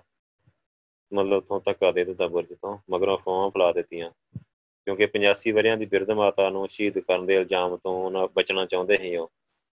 ਇੱਕ ਵਤੇ ਉਹਨਾਂ ਨੇ ਛੋਟੇ ਛੋਟੇ 7 ਤੇ 9 ਸਾਲ ਦੇ ਬੱਚੇ ਸ਼ਹੀਦ ਕਰ ਦਿੱਤੇ, ਇੱਕ 85 ਸਾਲ ਦੀ ਮਾਤਾ ਸ਼ਹੀਦ ਕਰ ਦਿੱਤੀ। ਸੋ ਕਿੰਨੀ ਬੇਇੱਜ਼ਤੀ ਹੈ ਸਰਕਾਰ ਦੇ ਲਈ ਵੀ ਇਹਨਾਂ ਦਾ ਕੀ ਕਸੂਰ ਹੈ ਮਾਤਾ ਦਾ, ਮਾਤਾ ਨੂੰ ਸ਼ਹੀਦੀ, ਇੰਨੀ ਬਜ਼ੁਰਗ ਮਾਤਾ ਦੀ ਵੀ ਸ਼ਹੀਦੀ ਕਰਾ ਦਿੱਤੀ ਹੈ। ਸੋ ਉਹਨਾਂ ਨੇ ਆਪਣੇ ਪਾਪਾਂ ਤੋਂ ਬਚਣ ਲਈ ਵੀ ਬੇਇੱਜ਼ਤੀ ਹੋ ਗਈ ਲੋਕਾਂ 'ਚ। ਸੋ ਇਦਾਂ ਦੀਆਂ ਫੋਹਾਂ ਫਲਾ ਦਿੱਤੀਆਂ। ਸੋ ਕਹਿੰਦੇ ਵੀ ਆਪਾਂ ਦੇਖਿਆ ਆ ਮਾਤਾ ਗੁਜਰੀ ਦਾ ਸਮੁੱਚਾ ਜੀਵਨ, ਧਰਮ ਨੂੰ ਸਮਰਪਿਤ ਹੈ। ਵਿਆਹ ਤੋਂ ਪਹਿਲਾਂ ਉਹ ਸਿੱਖ ਘਰਾਣੇ ਨਾਲ ਸੰਬੰਧ ਰੱਖਦੇ। ਤੇ ਵਿਆਹ ਤੋਂ ਮਗਰੋਂ ਉਹਨਾਂ ਨੇ ਆਪਣੇ ਜੀਵਨ ਦਾ ਇੱਕ ਇੱਕ ਪਾਲਾ ਜਿਹੜਾ ਉਹ ਸਿੱਖੀ ਨੂੰ ਸਮਰਪਿਤ ਕਰ ਦਿੱਤਾ, ਮਤਲਬ ਸੋ ਉਹਨਾਂ ਦੇ ਲਈ ਪਤੀ, ਪੁੱਤਰ ਤੇ ਪੋਤਰਿਆਂ ਨੇ ਸਾਰਾ ਜੀਵਨ ਸਿੱਖ ਸੰਘਰਸ਼ ਦੇ ਲਈ ਲਾ ਦਿੱਤਾ। ਉਸ ਵੇਲੇ ਦੀ ਹਕੂਮਤ ਦੀ ਜਿਹੜੀ ਕਰੋਪੀ, ਸਹਿੜੀ, ਸੋ ਮਾਤਾ ਗੁਜਰੀ ਜੀ ਨੇ ਸੰਘਰਸ਼ ਦਾ ਕਦੇ ਵਿਰੋਧ ਨਹੀਂ ਕੀਤਾ, ਸਗੋਂ ਮਤਲਬ ਸੰਘਰਸ਼ ਵਿੱਚ ਪੂਰਾ ਪੂਰਾ ਯੋਗਦਾਨ ਪਾਇਆ ਆਪ ਵੀ ਨਾਲ। ਸੋ ਅੱਜ ਦਾ ਜਿਹੜਾ ਨੌਜਵਾਨ ਵਰਗ ਆ, ਸਿੱਖ ਵਿਚਾਰਤਾਵਾਂ ਤੇ ਸਿੱਖੀ ਸਰੂਪ ਨੂੰ ਤੇਜ਼ੀ ਨਾਲ ਜਿਹੜਾ ਛੱਡ ਰਿਹਾ ਲੋਕ ਸੋ ਅੱਜ ਲੋੜ ਆ ਮਾਤਾ ਗੁਜਰੀ ਜੀ ਵਰਗੀਆਂ ਮਾਤਾਵਾਂ ਦੀ, ਜਿਹੜੇ ਬੱਚਿਆਂ ਨੂੰ ਕਿਰਾਏ ਪੈਣ ਤੋਂ ਰੋਕ ਕੇ ਸੱਚ ਧਰਮ ਤੇ ਇਸ ਗੁਰਮਤ ਨੂੰ ਦ੍ਰਿੜ ਕਰਾ ਸਕਣ। ਸੋ ਆਪਾਂ ਜਿਵੇਂ ਦੇਖਦੇ ਆ ਕਿ ਜਿਹੜੇ ਗੁਣ ਹੀ ਮਾਤਾ ਗੁਜਰੀ ਜੀ ਦੇ ਅੰਦਰ, ਜਿਨ੍ਹਾਂ ਦਾ ਕਰਕੇ ਉਹਨਾਂ ਨੇ ਮਤਲਬ ਜਿਵੇਂ ਪਹਿਲਾਂ ਵੀ ਚਲੋ ਸਿੱਖੀ ਨਾਲ ਜੁੜੇ ਸੀ, ਪਰਿਵਾਰ ਪਹਿਲਾਂ ਵੀ ਜੁੜਿਆ ਸੀ। ਪਰ ਜਿਵੇਂ ਮਗਰੋਂ ਉਹਨਾਂ ਨੇ ਪਲ ਪਲ ਮਤਲਬ ਜਿੰਨੇ ਜਿੰਨਾ ਸਮਾਂ ਵਾਹਿਗੁਰੂ ਨੇ ਬਖਸ਼ਿਆ ਸਰੀਰਕ ਰੂਪ ਵਿੱਚ, ਸੋ ਗੁਰਮਤ ਦੇ ਲਈ, ਸੇਵਾ ਦੇ ਲਈ ਤੇ ਗੁਰੂ ਸਾਹਿਬ ਦੇ ਨਾਲ ਹਰ ਤਰ੍ਹਾਂ। ਪਹਿਲਾਂ ਪਤੀ ਦੇ ਰੂਪ ਵਿੱਚ, ਨਵੇਂ ਪਾਤਸ਼ਾਹ ਨਾਲ ਹੀ ਗੁਰੂ। ਸੋ ਫਿਰ ਅੱਗੇ ਦਸਵੇਂ ਪਾਤਸ਼ਾਹ ਪੁੱਤਰ ਹੀ ਤੇ ਨਾਲ ਗੁਰੂ ਹੀ, ਨਾਲ ਪੁੱਤਰ ਹੀ। ਸੋ ਉਹਨਾਂ ਦੇ ਨਾਲ, ਹਰ ਤਰ੍ਹਾਂ ਦੇ ਨਾਲ ਸੇਵਾ, ਉਹਨਾਂ ਨੂੰ ਮਤਲਬ ਸਲਾਹਾਂ ਨਹੀਂ ਦਿੱਤੀਆਂ। ਹੁਕਮ ਵਿੱਚ ਰਹਿ ਕੇ ਸੇਵਾ ਕੀਤੀ ਉਹਨਾਂ ਦੇ, ਔਰ ਕਿੰਨੀ ਸੇਵਾ ਕੀਤੀ। ਮਤਲਬ ਐਂਡਲੇ ਟਾਈਮ ਤੱਕ ਸੇਵਾ ਹੀ ਕਰਦੇ ਗਏ ਮਤਲਬ। ਬਿਨਾਂ ਸੋਚੇ ਵੀ ਕੀ ਹੋ ਰਿਹਾ ਆ। ਸੋ ਜਿੰਨਾ ਜਿੰਨਾ ਸੰਘਰਸ਼ ਮਾਤਾ ਗੁਜਰੀ ਨੇ ਦੇਖਿਆ ਤੇ ਕੀਤਾ ਜ਼ਿੰਦਗੀ ਦੇ ਨਾਲ, ਤੇ ਉਹ ਕਿਸੇ ਨੇ ਨਹੀਂ ਕੀਤਾ। ਹੁਣ ਦੇਖੋ, ਆਪਾਂ ਕੱਲ ਕੀਤਾ ਹੈ ਇਤਿਹਾਸ ਮਾਤਾ ਖੀਵੀ ਦਾ। ਸੋ ਉਹਨਾਂ ਨੇ ਜਿਹੜਾ ਇਹ ਤਰੀਕੇ ਦਾ, ਉਹਨਾਂ ਨੇ ਸੰਘਰਸ਼ ਕੀਤਾ। ਤੇ ਉਹ ਤੇ ਜਿਹੜੇ ਤਰੀਕੇ ਦਾ ਮਾਤਾ ਗੁਜਰ ਕੌਰ ਨੇ ਸੰਘਰਸ਼ ਕੀਤਾ, ਇਹ ਤੇ ਸਿੱਧਾ ਸੰਘਰਸ਼ ਹੀ ਮਤਲਬ। ਉਹ ਸੰਘਰਸ਼ ਹੁੰਦਾ ਆ, ਜਿਵੇਂ ਆਪਾਂ ਜਿਹੜੇ ਆਪਣੇ ਕੰਮ ਧੰਦੇ ਤੇ ਪਰਿਵਾਰ ਨੂੰ, ਕਬੀਲਦਾਰੀ ਨੂੰ, ਸਾਰੀਆਂ ਜ਼ਿੰਮੇਵਾਰੀਆਂ ਨੂੰ ਸਿਰ ਤੇ ਚੁੱਕ ਕੇ ਤੇ ਨਾਲ ਸੇਵਾ ਕਰਨੀ। ਸੋ ਇਦਾਂ ਸੰਘਰਸ਼ੀ, ਸਿੱਧਾ ਸੰਘਰਸ਼ੀ ਮਤਲਬ ਸਮੇਂ ਦੀ ਸਰਕਾਰ ਦੇ ਨਾਲ ਟੱਕਰੇ ਨਵੇਂ ਪਾਤਸ਼ਾਹ ਦੀ, ਤੋਂ ਲੈ ਕੇ ਸੋ ਕਿ ਦਸਵੇਂ ਪਾਤਸ਼ਾਹ ਦੀ। ਇੰਨੀ ਵੱਡੀ ਸਰਕਾਰ ਹੀ ਮਤਲਬ ਉਹਨਾਂ ਦੀ ਤਾਕਤ ਬਹੁਤ ਹੀ ਮੁਗਲਾਂ ਕੋਲ ਉਸ ਸਮੇਂ ਤੇ। ਸੋ ਉਹਨਾਂ ਨੇ ਪਰਵਾਹ ਨਹੀਂ ਕੀਤੀ, ਮਤਲਬ ਮਾਤਾ ਗੁਜਰੀ ਨੇ ਕਦੇ ਵੀ ਨਹੀਂ ਪਰਵਾਹ ਕੀਤੀ। ਸੋ ਕਿੰਨੀਆਂ ਵੱਡੀਆਂ ਘਟਨਾਵਾਂ ਕਿ ਨਵੇਂ ਪਾਤਸ਼ਾਹ ਸੀ ਸਾਹਮਣੇ ਤੇ ਮਾਤਾ ਜੀ ਸੰਗਤਾਂ ਨੂੰ ਹੌਸਲਾ ਦੇ ਰਹੇ ਵੀ ਕੋਈ ਗੱਲ ਨਹੀਂ, ਇਹ ਹੁਕਮ ਹੈ ਪਾਣਾ ਆ।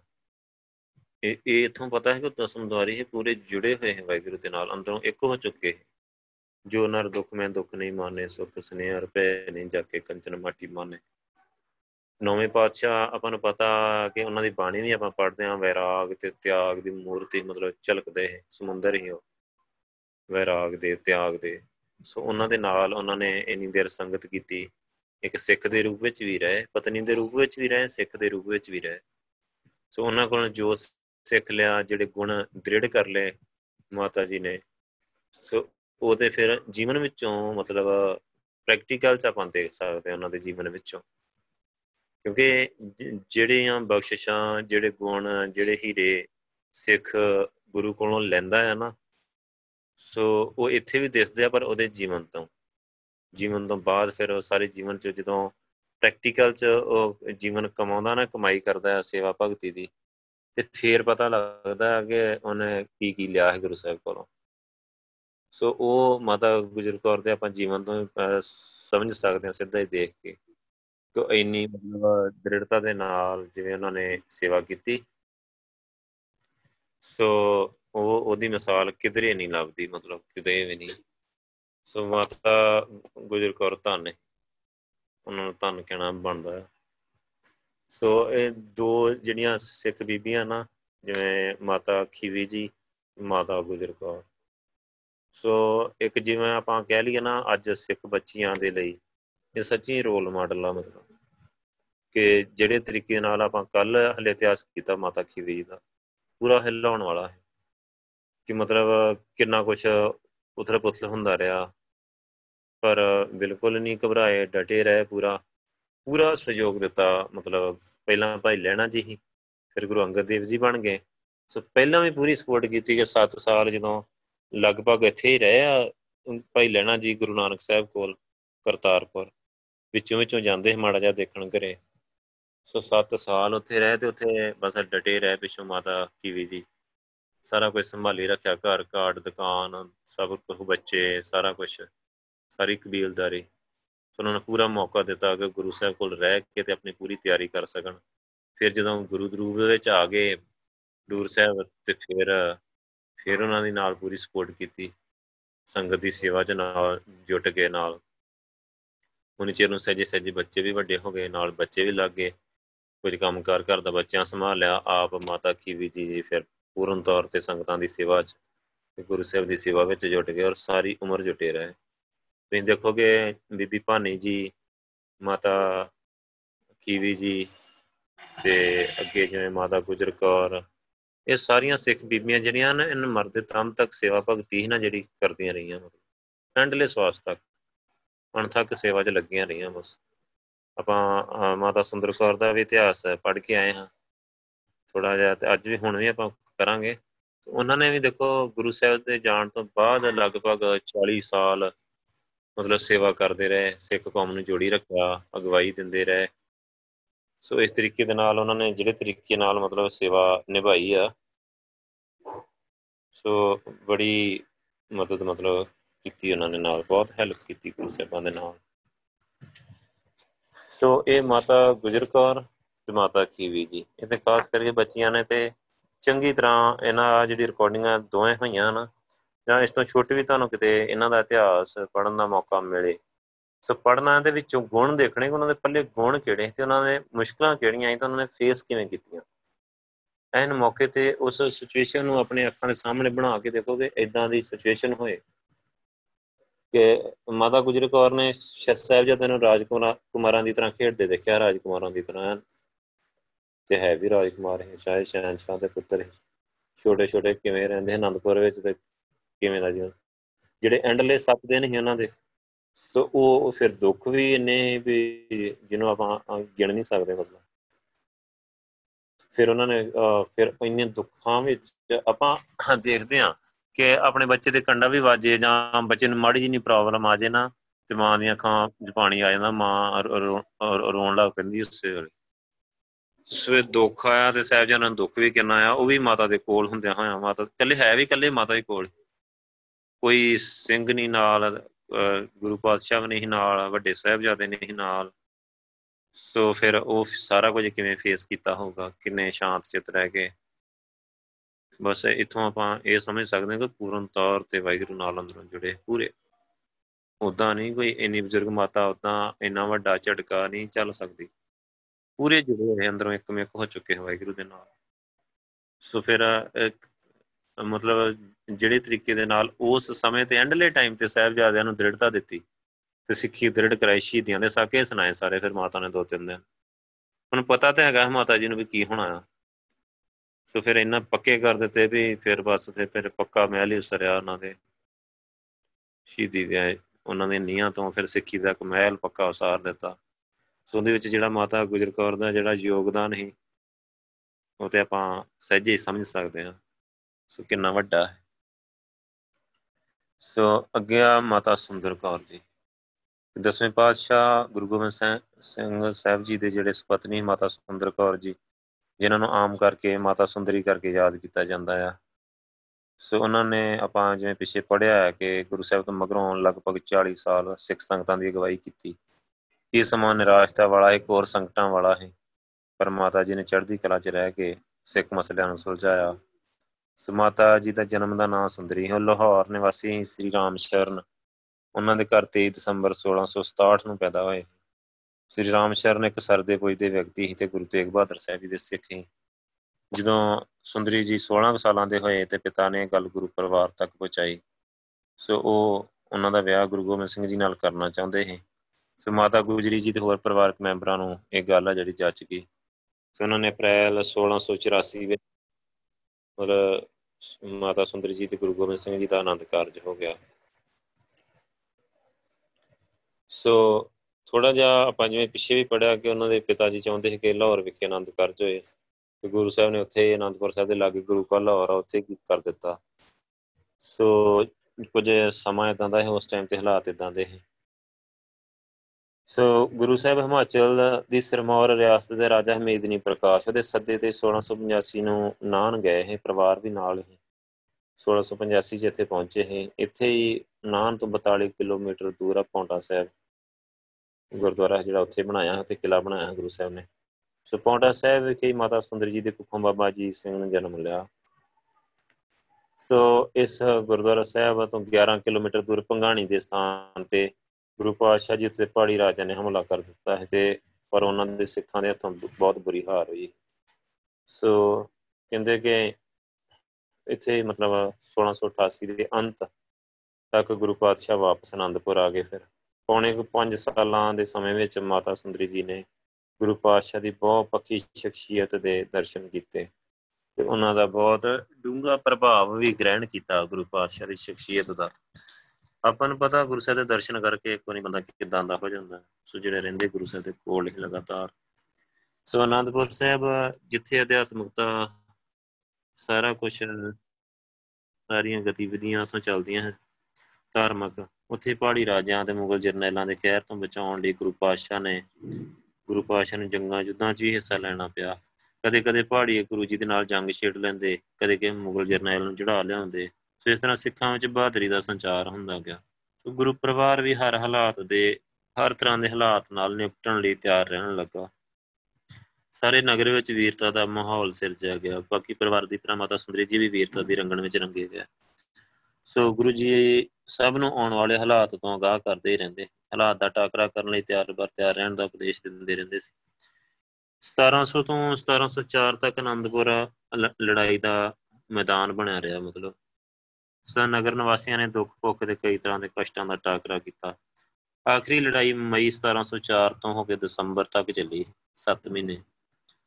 ਸੋ ਅੰਨ ਪਾਣੀ, ਜੰਗੀ ਸਮਾਨ ਦੀ ਕਮੀ, ਬਿਮਾਰੀਆਂ ਫੈਲ ਜਾਣ ਕਰਕੇ ਫਿਰ ਜਦੋਂ ਮਗਰੋਂ ਸਾਰਿਆ ਹਾਲਾਤਾਂ ਨੂੰ ਦੇਖਦਿਆਂ ਗੁਰੂ ਸਾਹਿਬ ਨੇ ਆਨੰਦਪੁਰ ਖਾਲੀ ਕਰ ਦਿੱਤਾ, ਮੁਗਲ ਫੌਜਾਂ ਦੇ ਪਹਾੜੀ ਰਾਜਿਆਂ ਨੇ ਸੌਂ ਤੋੜ ਕੇ ਕੀਰਤਪੁਰ ਟੱਪਦਿਆਂ ਹੀ ਸਿੱਖਾਂ ਤੇ ਹਮਲੇ ਸ਼ੁਰੂ ਕਰ ਦਿੱਤੇ।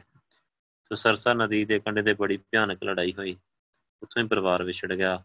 ਗੁਰੂ ਸਾਹਿਬ ਤੇ ਵੱਡੇ ਸਾਹਿਬਜ਼ਾਦੇ ਰੋਪੜ ਚਲੇ ਗਏ ਤੇ ਮਾਤਾ ਗੁਜਰ ਕੌਰ ਤੇ ਦੋ ਛੋਟੇ ਸਾਹਿਬਜ਼ਾਦੇ ਉਹ ਇਧਰ ਨੂੰ ਚਲੇ ਗਏ ਗੰਗੂ ਦੇ ਨਾਲ ਸਿਹੜੀ ਵੱਲ। ਸੋ ਮਾਤਾ ਸੁੰਦਰ ਕੌਰ ਨਾਲ ਉਹਨਾਂ ਦੀਆਂ ਟੈਲਣਾ ਹੀ ਤੇ ਨਾਲ ਭਾਈ ਮਨੀ ਸਿੰਘ ਹੀ ਸੋ ਉਹ ਚਲੇ ਗਏ ਇਥੋਂ ਦਿੱਲੀ ਵੱਲ। ਸੋ ਉਹਨਾਂ ਦੇ ਨਾਲ ਦਿੱਲੀ ਦਾ ਵਸਨੀਕ ਹੀ ਭਾਈ ਜਵਾਹਰ ਸਿੰਘ ਤੇ ਭਾਈ ਧੰਨਾ ਸਿੰਘ ਉਹ ਵੀ ਨਾਲ ਨੇ ਇਹ ਜਥਾ ਹਰਦੁਆਰ ਹੋ ਕੇ ਦਿੱਲੀ ਪੁੱਜਾ ਤੇ ਮਾਤਾਵਾਂ ਨੇ ਭਾਈ ਜਵਾਹਰ ਸਿੰਘ ਦੇ ਘਰ ਟਿਕਾਣਾ ਕੀਤਾ, ਜੋ ਕਿ ਕੂਚਾ ਦਿਲਵਾਲੀ ਸਿੰਘਾਂ ਵਿੱਚ ਸੀ। ਸੋ ਇੱਥੇ ਮਾਤਾਵਾਂ ਨੂੰ ਚਮਕੌਰ ਸਾਹਿਬ ਤੇ ਸਰਹੰਦ ਦੇ ਸਾਕਿਆਂ ਦੀ ਵੀ ਖਬਰ ਮਿਲੀ। ਸੋ ਗੁਰੂ ਜੀ ਨੇ ਸਾਬੋ ਕੀ ਤਲਵੰਡੀ ਵਿੱਚ ਹੋਣ ਦਾ ਪਤਾ ਲੱਗਾ, ਫਿਰ ਉਹ ਭਾਈ ਮਨੀ ਸਿੰਘ ਦੇ ਨਾਲ ਇਸੇ ਸਾਬੋ ਕੀ ਤਲਵੰਡੀ ਆਏ। ਸੋ ਮਾਤਾ ਗੁਜਰੀ ਜੀ ਚਾਰੇ ਸਾਹਿਬਜ਼ਾਦਿਆਂ ਦੇ ਸ਼ਹੀਦ ਹੋਣ ਦੀ ਵਾਰਤਾ ਸੁਣੀ। ਸੋ ਕਹਿੰਦੇ ਕਿ ਉਹਨਾਂ ਦੇ ਨੈਣ ਭਰ ਆਏ। ਪਰ ਗੁਰੂ ਪਾਤਸ਼ਾਹ ਨੇ ਵਾਹਿਗੁਰੂ ਦਾ ਭਾਣਾ ਮਿੱਠਾ ਕਰਕੇ ਮੰਨਣ ਦਾ ਉਪਦੇਸ਼ ਦਿੱਤਾ।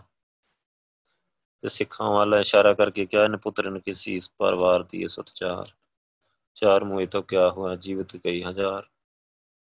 ਸੋ ਗੁਰੂ ਪਾਤਸ਼ਾਹ ਨੇ ਮਾਤਾ ਨੂੰ ਭਾਈ ਮਨੀ ਸਿੰਘ ਜੀ ਦੇ ਨਾਲ ਦਿੱਲੀ ਭੇਜ ਦਿੱਤਾ। ਆਪ ਔਰੰਗਜ਼ੇਬ ਨੂੰ ਮਿਲਣ ਦੇ ਇਰਾਦੇ ਨਾਲ ਦੱਖਣ ਵੱਲ ਨੂੰ ਚਲੇ ਗਏ। ਸੋ ਕਹਿੰਦੇ ਕਿ ਫਿਰ ਗੁਰੂ ਪਾਤਸ਼ਾਹ ਨੂੰ ਪਤਾ ਹੈ ਤੋਂ ਔਰੰਗਜ਼ੇਬ ਦੀ ਮੌਤ ਹੋ ਗਈ ਤੇ ਫਿਰ ਦਿੱਲੀ ਆ ਗਏ ਗੁਰੂ ਸਾਹਿਬ। ਫਿਰ ਜਦੋਂ ਦੱਖਣ ਨੂੰ ਬਹਾਦਰ ਸ਼ਾਹ ਦੇ ਨਾਲ ਗਏ ਤੇ ਫਿਰ ਗੁਰੂ ਸਾਹਿਬ, ਬਹਾਦਰ ਸ਼ਾਹ ਬੜੇ ਇੱਜ਼ਤ ਦੇ ਨਾਲ, ਸਤਕਾਰ ਨਾਲ ਗੁਰੂ ਸਾਹਿਬ ਨੂੰ ਲੈ ਕੇ ਗਿਆ ਹੈ ਸੋ ਫਿਰ ਨਾਲ ਮਾਤਾ ਮਾਤਾ ਜੀ ਵੀ ਨਾਲ ਹੀ ਗੁਰੂ ਸਾਹਿਬ ਦੇ ਰਹੇ। ਸੋ ਕਹਿੰਦੇ ਕਿ ਫਿਰ ਦਿੱਲੀ ਆ ਗਏ ਦੁਬਾਰੇ ਮਾਤਾ ਜੀ। ਸੋ ਕਹਿੰਦੇ ਕਿ ਇਥੋਂ ਸਾਹਿਬਜ਼ਾਦਾ ਅਜੀਤ ਸਿੰਘ ਦੇ ਨਾਲ ਮਿਲਦੇ ਜੁਲਦੇ ਕਿਸੇ ਬੱਚੇ ਨੂੰ ਗੋਦ ਲਿਆ। ਮਤਲਬ ਇਤਿਹਾਸ 'ਚ ਲਿਖਿਆ ਹੁੰਦਾ ਆ। ਉਹਦਾ ਨਾਮ ਹੈ ਜੀਤ ਸਿੰਘ ਹੀ ਰੱਖਿਆ ਹੈ ਪਰ ਉਹ ਕਹਿੰਦੇ ਵੱਡਾ ਹੋ ਕੇ ਮਾਤਾ ਲਈ ਪਰੇਸ਼ਾਨੀਆਂ ਦਾ ਹੀ ਕਾਰਨ ਬਣਿਆ। ਸੋ ਇਹ ਹੁਣ ਪਤਾ ਨਹੀਂ ਕਿ ਕਿੰਨੀ ਠੀਕ ਆ ਗੱਲ, ਕਿੰਨੀ ਗਲਤ ਆ। ਸੋ ਕਹਿੰਦੇ ਪਹਿਲਾਂ ਉਹਨੇ ਕੇਸ ਕਤਲ ਕਰਵਾ ਦਿੱਤੇ, ਫਿਰ ਇੱਕ ਉਹਨੇ ਬੇਨਵੇ ਫਕੀਰ ਨੂੰ ਮਰਵਾ ਦਿੱਤਾ। 1718 ਵਿੱਚ ਫਰਕਸ਼ੀਅਰ ਨੇ ਉਹਨੂੰ ਫੜ ਕੇ ਤੇ ਮੌਤ ਦੇ ਘਾਟ ਉਤਾਰ ਦਿੱਤਾ। ਸੋ ਮਾਤਾ ਸੁੰਦਰ ਕੌਰ ਜੀ ਫਿਰ ਅੱਗੇ ਮਥਰਾ ਚਲੇ ਗਏ 2 ਸਾਲਾਂ ਬਾਅਦ ਵਾਪਸ ਆਏ। ਵਾਪਸ ਆ ਕੇ ਤੁਰਕਮਾਨ ਗੇਟ ਦੇ ਬਾਹਰ ਮਕਾਨ ਬਣਵਾਇਆ, ਜਿਹਨੂੰ ਮਾਤਾ ਸੁੰਦਰੀ ਜੀ ਦੀ ਹਵੇਲੀ ਕਿਹਾ ਜਾਂਦਾ ਹੈ। ਇਸੇ ਸਥਾਨ ਤੇ ਅੱਜਕੱਲ ਮਾਤਾ ਗੁਰਦੁਆਰਾ ਹੈ ਮਾਤਾ ਸੁੰਦਰੀ ਜੀ। ਸੋ ਇੱਥੇ ਹੀ ਸਿੱਖ ਬੀਬੀਆਂ ਲਈ ਉਹ ਕਾਲਜ ਬਣਿਆ ਹੁਣ ਇੱਕ। ਸੋ ਗੁਰੂ ਗੋਬਿੰਦ ਸਿੰਘ ਜੀ ਦੇ ਜੋਤੀ ਜੋਤ ਸਮਾਉਣ ਤੋਂ ਮਗਰੋਂ ਮਾਤਾ ਸੁੰਦਰ ਕੌਰ ਨੇ ਆਗੂ ਦੇ ਰੂਪ ਵਿੱਚ 39 ਸਾਲ ਸਿੱਖ ਪੰਥ ਦੀ ਅਗਵਾਈ ਕੀਤੀ। ਇਹ ਸਮਾਂ ਆਪਾਂ ਕਰਕੇ ਆਏ ਆ ਕਿ ਬਾਬਾ ਬੰਦਾ ਸਿੰਘ ਬਹਾਦਰ ਤੇ ਉਸ ਤੋਂ ਬਾਅਦ ਜਿਹੜਾ ਨਵਾਬ ਕਪੂਰ ਸਿੰਘ ਦਾ, ਜੱਸਾ ਸਿੰਘ ਵਾਲੀ ਦਾ ਟਾਈਮ ਹੀ ਜਿਹੜਾ। ਸੋ ਆਪਾਂ ਚੰਗੀ ਤਰ੍ਹਾਂ ਪੜ੍ਹ ਕੇ ਆਏ ਕੋ ਕਿੰਨਾ ਮਤਲਬ ਮੁਸ਼ਕਲਾਂ ਭਰਿਆ ਟਾਈਮ ਹੀ ਉਹਦਾ ਪੰਥ ਤੇ। ਸੋ ਇੱਕ ਪਾਸੇ ਨਕਲੀ ਗੁਰੂ ਜਿਹੜੇ ਕੁੰਬਾਂ ਦੀ ਤਰ੍ਹਾਂ ਆ ਰਹੇ ਆਨੰਦਪੁਰ ਦਾ ਗੁਲਾਬ ਰਾਏ ਖੜਕ ਸਿੰਘ ਅੰਗੂਸ਼ਈਆ ਵਿਧੀ ਚੰਦਾ ਹੰਦਾਲੀਆ ਹੈ ਬੰਦਈ ਮਹੰਤੀ ਇੱਕ ਖੇਮ ਕਰਨੀਆਂ। ਸੋ ਇਹ ਗੁਰੂ ਬਣ ਬਣ ਕੇ ਉਦੋਂ ਬੈਠ ਗਏ ਇੱਕਦਮ।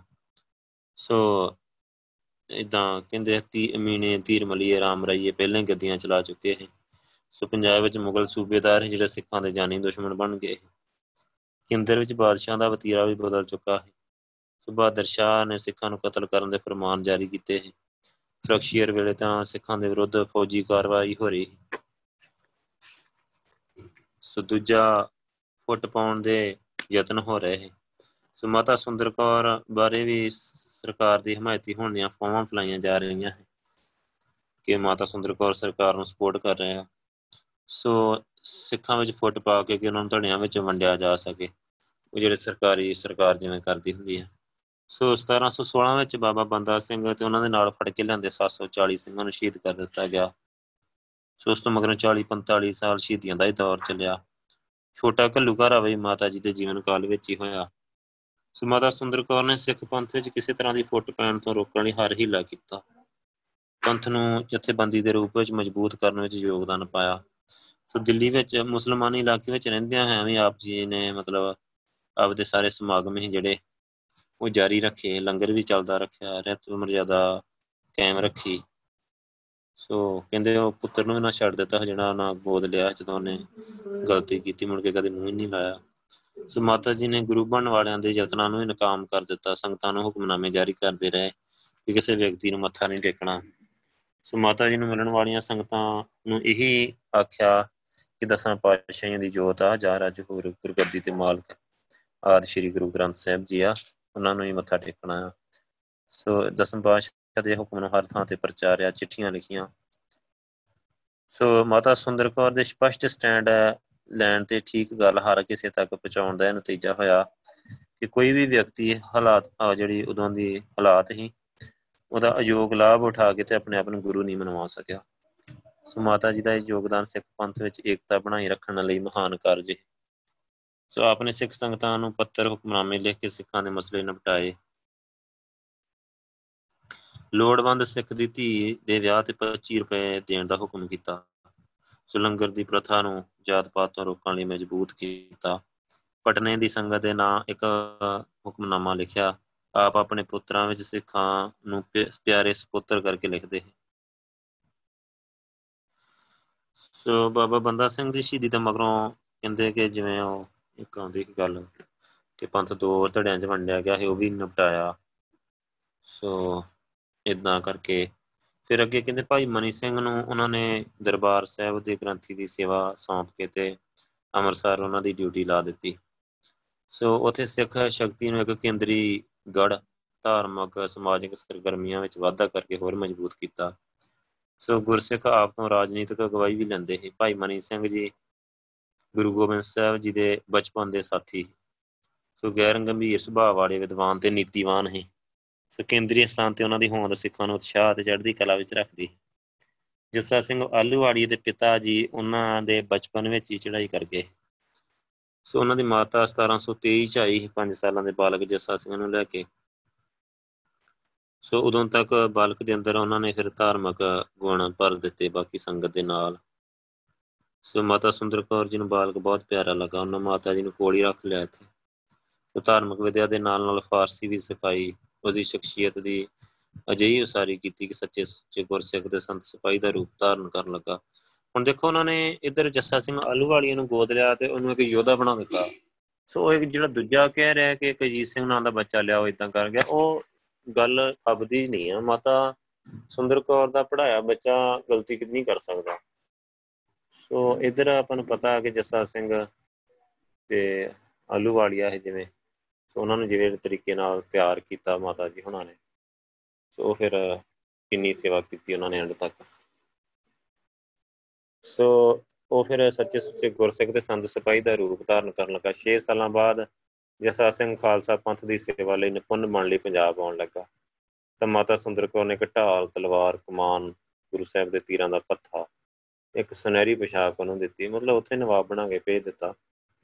ਸੋ ਨਵਾਬ ਕਪੂਰ ਸਿੰਘ ਦੇ ਨਾਮ ਜਿਹੜੀ ਚਿੱਠੀ ਦਿੱਤੀ ਉਹਦੇ ਵਿੱਚ ਲਿਖਿਆ ਹੈ ਕਿ ਜੱਸਾ ਸਿੰਘ ਨੂੰ ਸਾਡਾ ਪੁੱਤਰ ਜਾਣ ਕੇ ਸਾਰੇ ਖਾਲਸੇ ਗੁਣਾਂ ਵਿੱਚ ਨਿਪੁੰਨ ਕਰ ਦੇਣਾ।